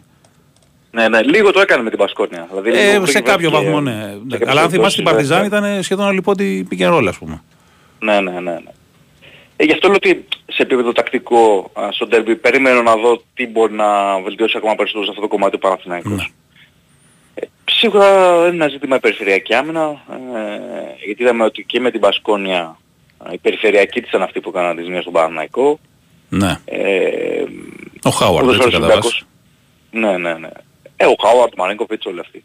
Ε, ο Ολυμπιακός είναι πάρα πολύ δυνατός σε αυτό το κομμάτι, κυκλοφορεί τρομερά την μπάλα. Ε, θέλω να δω δηλαδή πόσο ο Παναθηναϊκός θα καταφέρει ε, να βελτιωθεί και σε αυτό το κομμάτι Ναι. έτσι ώστε να περιορίσει το παιχνίδι του Ολυμπιακού. Σωστό. Είναι ένα ζήτημα. Ε, εξεπλάγη είναι ο, Πα- ο Παναθηναϊκός. Ο, ε, εσύ ας πούμε. Εσύ σε- σου έκανε έκπληξη το γεγονός ότι ο Αταμάν μίλησε για δύο μεταγραφές και για τις συγκεκριμένες θέσεις την Παρασκευή; Κοίταξε, δεν ξέρω Το πώς 3 είναι θα φυσιολογικό, προσώνω, το λέγαμε την προηγούμενη φορά. Ναι, ναι, Εφόσον εννοώ ήταν για και τις ο δύο. Παπαπέτρου, το 3 είναι φυσιολογικό. Το δύο μου έκανε έκπληξη. ε, Για το μία το, το ξέραμε. το- Ναι, ο το χειριστής είχε και πει. εμένα μου έκανε έκπληξη, να σου πω την αλήθεια. Ε, οκ, ο Κούτσα Ταμάν προφανώς ε, θέλει δύο παίκτες και ο Παναγιώτης ψάχνει δύο παίκτες, αλλά δεν ξέρω η αγορά κατά πόσο προσφέρει δύο παίκτες, να το πω έτσι. Ε, δεν είναι και πολύ εύκολο. Εντάξει, Προσφέρει, να πάρει αλλά δύο με, παίκτες. είναι το σχετικό ρίσκο που λένε. Έτσι, ότι... Κοίτα, όταν Ε, σου ναι, λέει να βέβαια πάρει- και ναι, για- εννοώ να πάρει δύο παίκτες Όταν που να σου- διηγηθούν να σου δώσουν πράγματα, έτσι. Όταν σου λέει βέβαια και για χειριστή για να ξεκουράσει το Σλουκά και έχει δει Βιλντόσα και Γκράντε, για αυτούς χτυπάει η καμπάνα περισσότερο. Αλλά λες Ε, πως το κυρίως κάνει το- το- για να τους πιέσει, ας πούμε. Δεν ξέρω, εμένα έτσι μου φάνηκε. Δηλαδή, ε, θεωρητικά δηλαδή οι χειριστές που λέει ο Αταμάν με βάση τα, τα λεγόμενά του, έτσι, που μίλησε για χειριστή, θεωρητικά όταν δεν είναι ο Σλούκας μέσα στο παρκέ, είναι είτε ο Γκραντ που παίζει αυτό το ρόλο, είτε ο Βιλντόσα. Ενώ τρία, όπως είπε, ψάχνουμε ένα τριάρι, ναι, είναι λογικό, δεν υπάρχει. Το τριάρι. τριάρι είναι, ναι, Ο είναι Παπαπέτρου είναι βασικά, τραυματίας. Αυτή τη στιγμή Ναι. είναι άδειο. Γι' αυτό το λέω, από αυτή την άποψη. Ναι. Ε, αυτό είναι το θέμα τώρα η αγορά τι ε, παίκτες θα δώσει, δηλαδή τι παίκτες θα βρεθούν ε, για να μπορέσει ο Παναθηναϊκός να πάρει. Έχω, Ε, δεν είναι έχει τίποτα συγκεκριμενωθεί συγκεκριμένο. Όπα, ναι, θα το πω. Έχει γίνει συγκεκριμένος κάποιος Όπα, όπα. στόχος. Καλό αυτός. Ποτάκι. Ναι, μην μην πνιγείς, χρειάζεται να μην πνιγείς. Ναι, ναι, είδες. Γίτσε, νονός.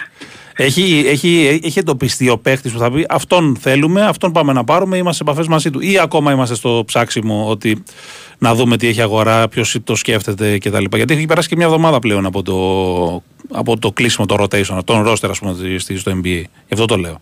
Ναι. Υπάρχουν, ε, υπάρχουν αρκετά ονόματα. Ε, ε, σίγουρα έχουν προταθεί αρκετοί παίκτες και έχουν ε, αξιολογηθεί και έχουν έτσι εξεταστεί από τον Παναθηναϊκό. Ε, ο εκλεκτός εκλεκτός δεν υπάρχει αυτή τη στιγμή που μιλάμε. Ναι. Έτσι. Απλά έτσι, εγώ πώς το πάντως, βλέπω ότι- πάντως.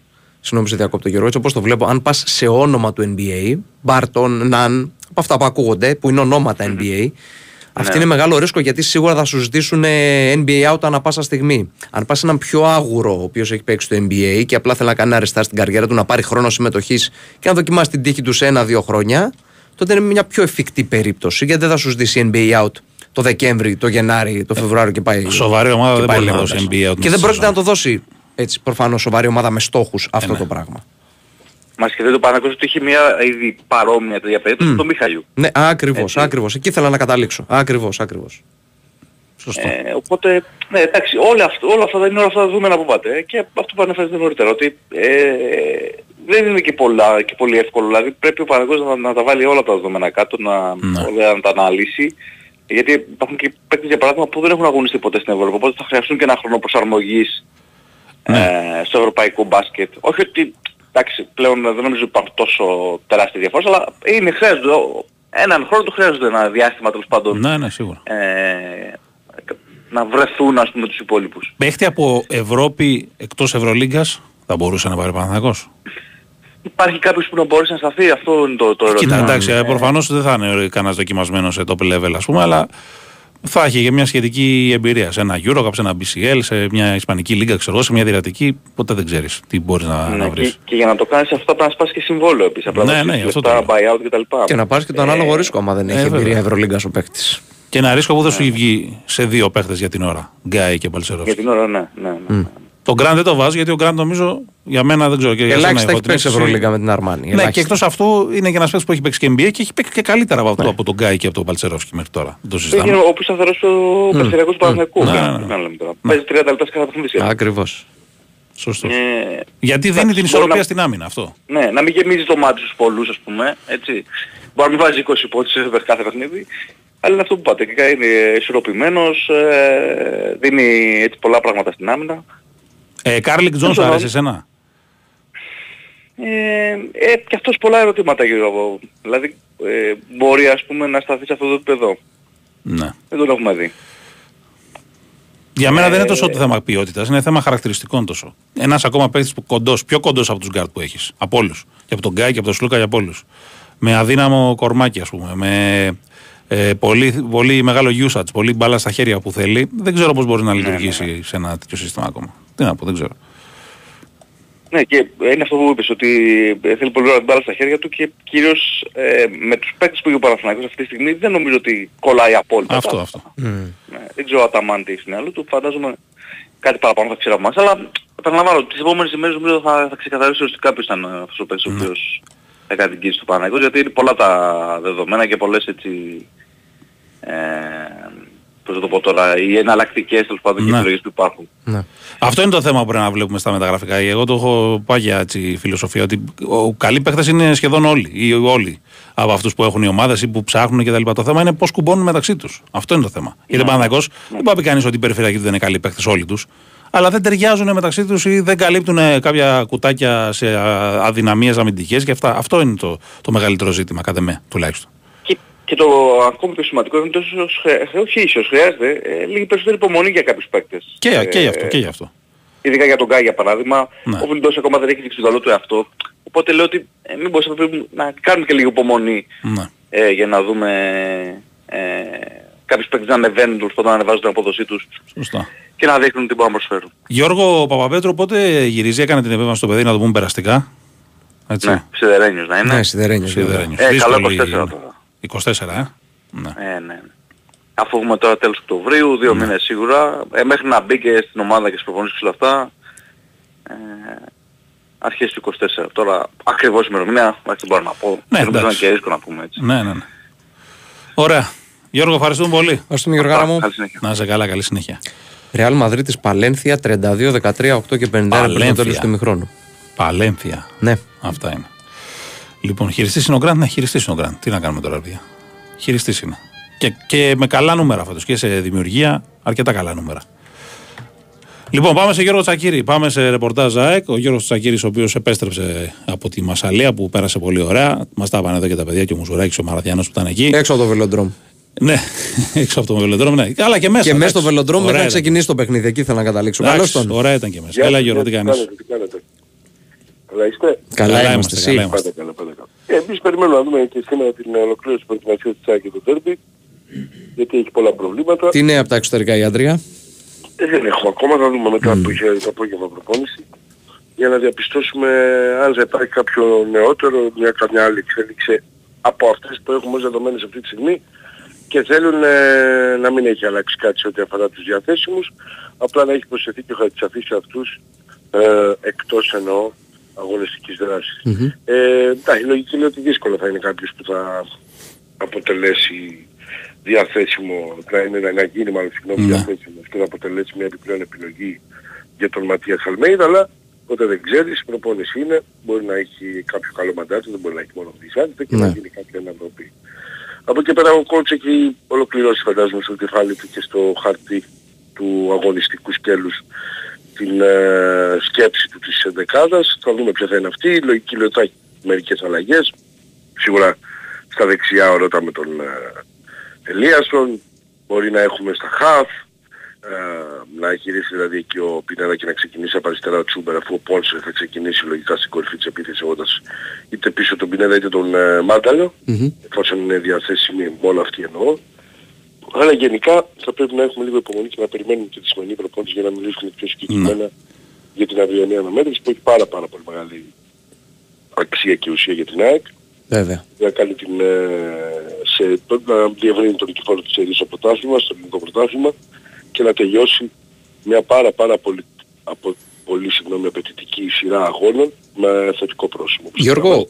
Με νίκη αυτό θα γίνει. Ναι. Στο, στο αγωνιστικό πλάνο βλέπεις και αλλαγή τερματοφύλακα. Δηλαδή να πάρει ο Θανασιάδη παιχνίδια γιατί λόγω και της τιμωρίας που θα έχει ο Στάνκοβιτς να έχει ρυθμό για τα ευρωπαϊκά που θα Ναι, ακολουθήσουν. Υπάρχει ένα μάτς Κρήτη Μασέη αυτό με την ε, τη Φυσιά, αν δεν κάνω λάθος. Ναι, αν τη δεν Δευτέρα, την άλλη Δευτέρα. Ναι. Το οποίο ίσως ε, εκεί δοθεί δυνατότητα στο Θανασιάδη. Ενώ σαν σκέψη έτσι. Ναι, Από δεν το την λέω άλλη, στη είναι πολύ μορία στο απαιτητικό. Στάνκοβιτς για το λάθος που Ξέρω, έκανες στη ξέρω, Μασελέ. ξέρω, Καταλαβαίνεις πώ ξέρω. το λέω για να έχει ο τερματοφύλακας ρυθμό γιατί έρχονται και δύσκολα παιχνίδια στη συνέχεια. Καταλαβαίνω, το καταλαβαίνω και είναι και το η δική μας έτσι κάναμε και χθες με τον Γιάννη Σταυρόπουλο. Ε, αυτό θα πρέπει να το περιμένουμε να το διαπιστώσουμε, δεν μπορούμε να πούμε στο κεφάλι του Ματίας Αλμέιδα. είναι πάρα πολύ λογική η σκέψη είτε να διατηρήσει το Στάλκοβιτς λέγοντας ότι δεν υπάρχει κάποιο πρόβλημα, να μην είναι, ξέρεις, επηρεαστεί από το γεγονός. Ναι, ναι. Ε, και εξίσου απόλυτα λογικό είναι να πεις στο Στάλκοβιτς και να μιλήσει και με τους παίχτες του και με τον Αθανασιάδη και να τους ενημερώσει ότι ότι θα χρησιμοποιηθεί ξέρω εγώ ο Αθανασιάδης προκειμένου να, είναι, Ναι. ε, να έχει ένα πολύ έντονο δυνατό μάτς πριν παίξει με, το, με την Μαρσέη. Στη Μασαλία πάντως το μισάωρο που έπαιξε ήταν καλός ο Καλώς, ναι, Αθανασιάδης. ναι. Νομίζω ότι είναι σε καλή κατάσταση γενικά η Ναι, διαδρομή ναι. της ΑΕΚ. Εντάξει, και Ε, ήταν και ο κάτι- πρωτάθλημα που πήρε- και ο τερματοφύλακας που πήρε το WI. Δηλαδή δεν είναι ότι είναι κανένας. Ναι, το πρωτάθλημα. Το πρωτάθλημα, ναι, στο κύπελο έπαιζε ο Στάνκοβιτς, σωστά. Ε, κοίτα, όχι, εννοείται ότι είναι ικανοποιημένος απόλυτα. Επαναλαμβάνω και φέτος μέχρι στιγμής, γι' αυτό και δεν έχει αντικατασταθεί, ο Στάνκοβιτς ήταν εξαιρετικός. Έχει βοηθήσει πάρα πολύ την ομάδα. Βέβαια, Έχει χαρίσει, βέβαια. Ε, τουλάχιστον ε, 6 βαθμούς. Ε, Και να θυμηθούμε Brighton, να θυμηθούμε. Βέβαια, βέβαια. Άγιαξ, Τρίπολη, πολύ Ο πράγματα. Στάνκοβιτς ήταν Έχει- καταπληκτικός. Έχει βγάλει πολλά πράγματα η αλήθεια είναι. Αλλά θα πρέπει να περιμένουμε. Θα πρέπει να περιμένουμε να δούμε τη σκέψη του coach σε αυτό το γεγονός. Πάντως ό,τι και να γίνει είναι ένας από τους προπονητές ξέρεις, που συζητάνε πολύ με τους παίχτες, εξηγεί κάθε απόφαση και την αντιλαμβάνουν αντιλαμβάνουν οι ποδοσφαιριστές. Ναι. Οπότε θα έχει ξεκαθαρίσει την κατάσταση μεταξύ των δύο για να μην υπάρχει και πρόβλημα ξέρεις, διαχείρισης ψυχολογικής κατάστασης περισσότερο. Σωστό. Και γι' αυτό και τους έχει κερδίσει και τους παίχτες ο Ναι, Αλβίδα. έτσι έχεις απόλυτο δίκιο. Γι' αυτό και οι παίκτες έχουν μόνο καλό λόγια να λένε. Ωραία. Γιώργο, ευχαριστούμε Καλά, πολύ. κύριε. Θα Καλή σας ακούσουμε συνέχεια. για Καλό να μεσημέρι, είστε γεια σου Γιώργο, γεια γεια. καλά. Λοιπόν, τα μαζεύουμε, μας διώχνει ο κύριος Νιάρχος. Ναι. Έτσι με το γυαλί του εδώ το φιλοσοφικό. Ευχαριστούμε πάρα πολύ τον κύριο Νέαρχο Κυριαζόπουλο που ήταν στον ήχο για τις μουσικές επιλογές. Τη Βαλεντίνα Νικολακοπούλου που θα έρθει με δελτίο και κατόπιν για μία ωρίτσα στη διάθεσή σας εδώ για να σας μπάσει στην αγωνιστική, η οποία σήμερα αρχίζει 5.30 έχει ωρίτσα Ναι. δηλαδή. Παναγιώτης Κεφαλάς. Χρήστος Δρομπόλης. Καλά να είσαστε. Ραντεβού την επόμενη εβδομάδα. Καλά να είμαστε. Φυσικά το Derby αύριο και πολλά άλλα μέσα στην εβδομάδα με Ευρωλίγκα, BCL, Euro Cup, NBA. Εδώ θα είμαστε να τα λέμε, να τα σχολιάζουμε, να τα μεταφέρουμε. Να είστε καλά. Γεια σας.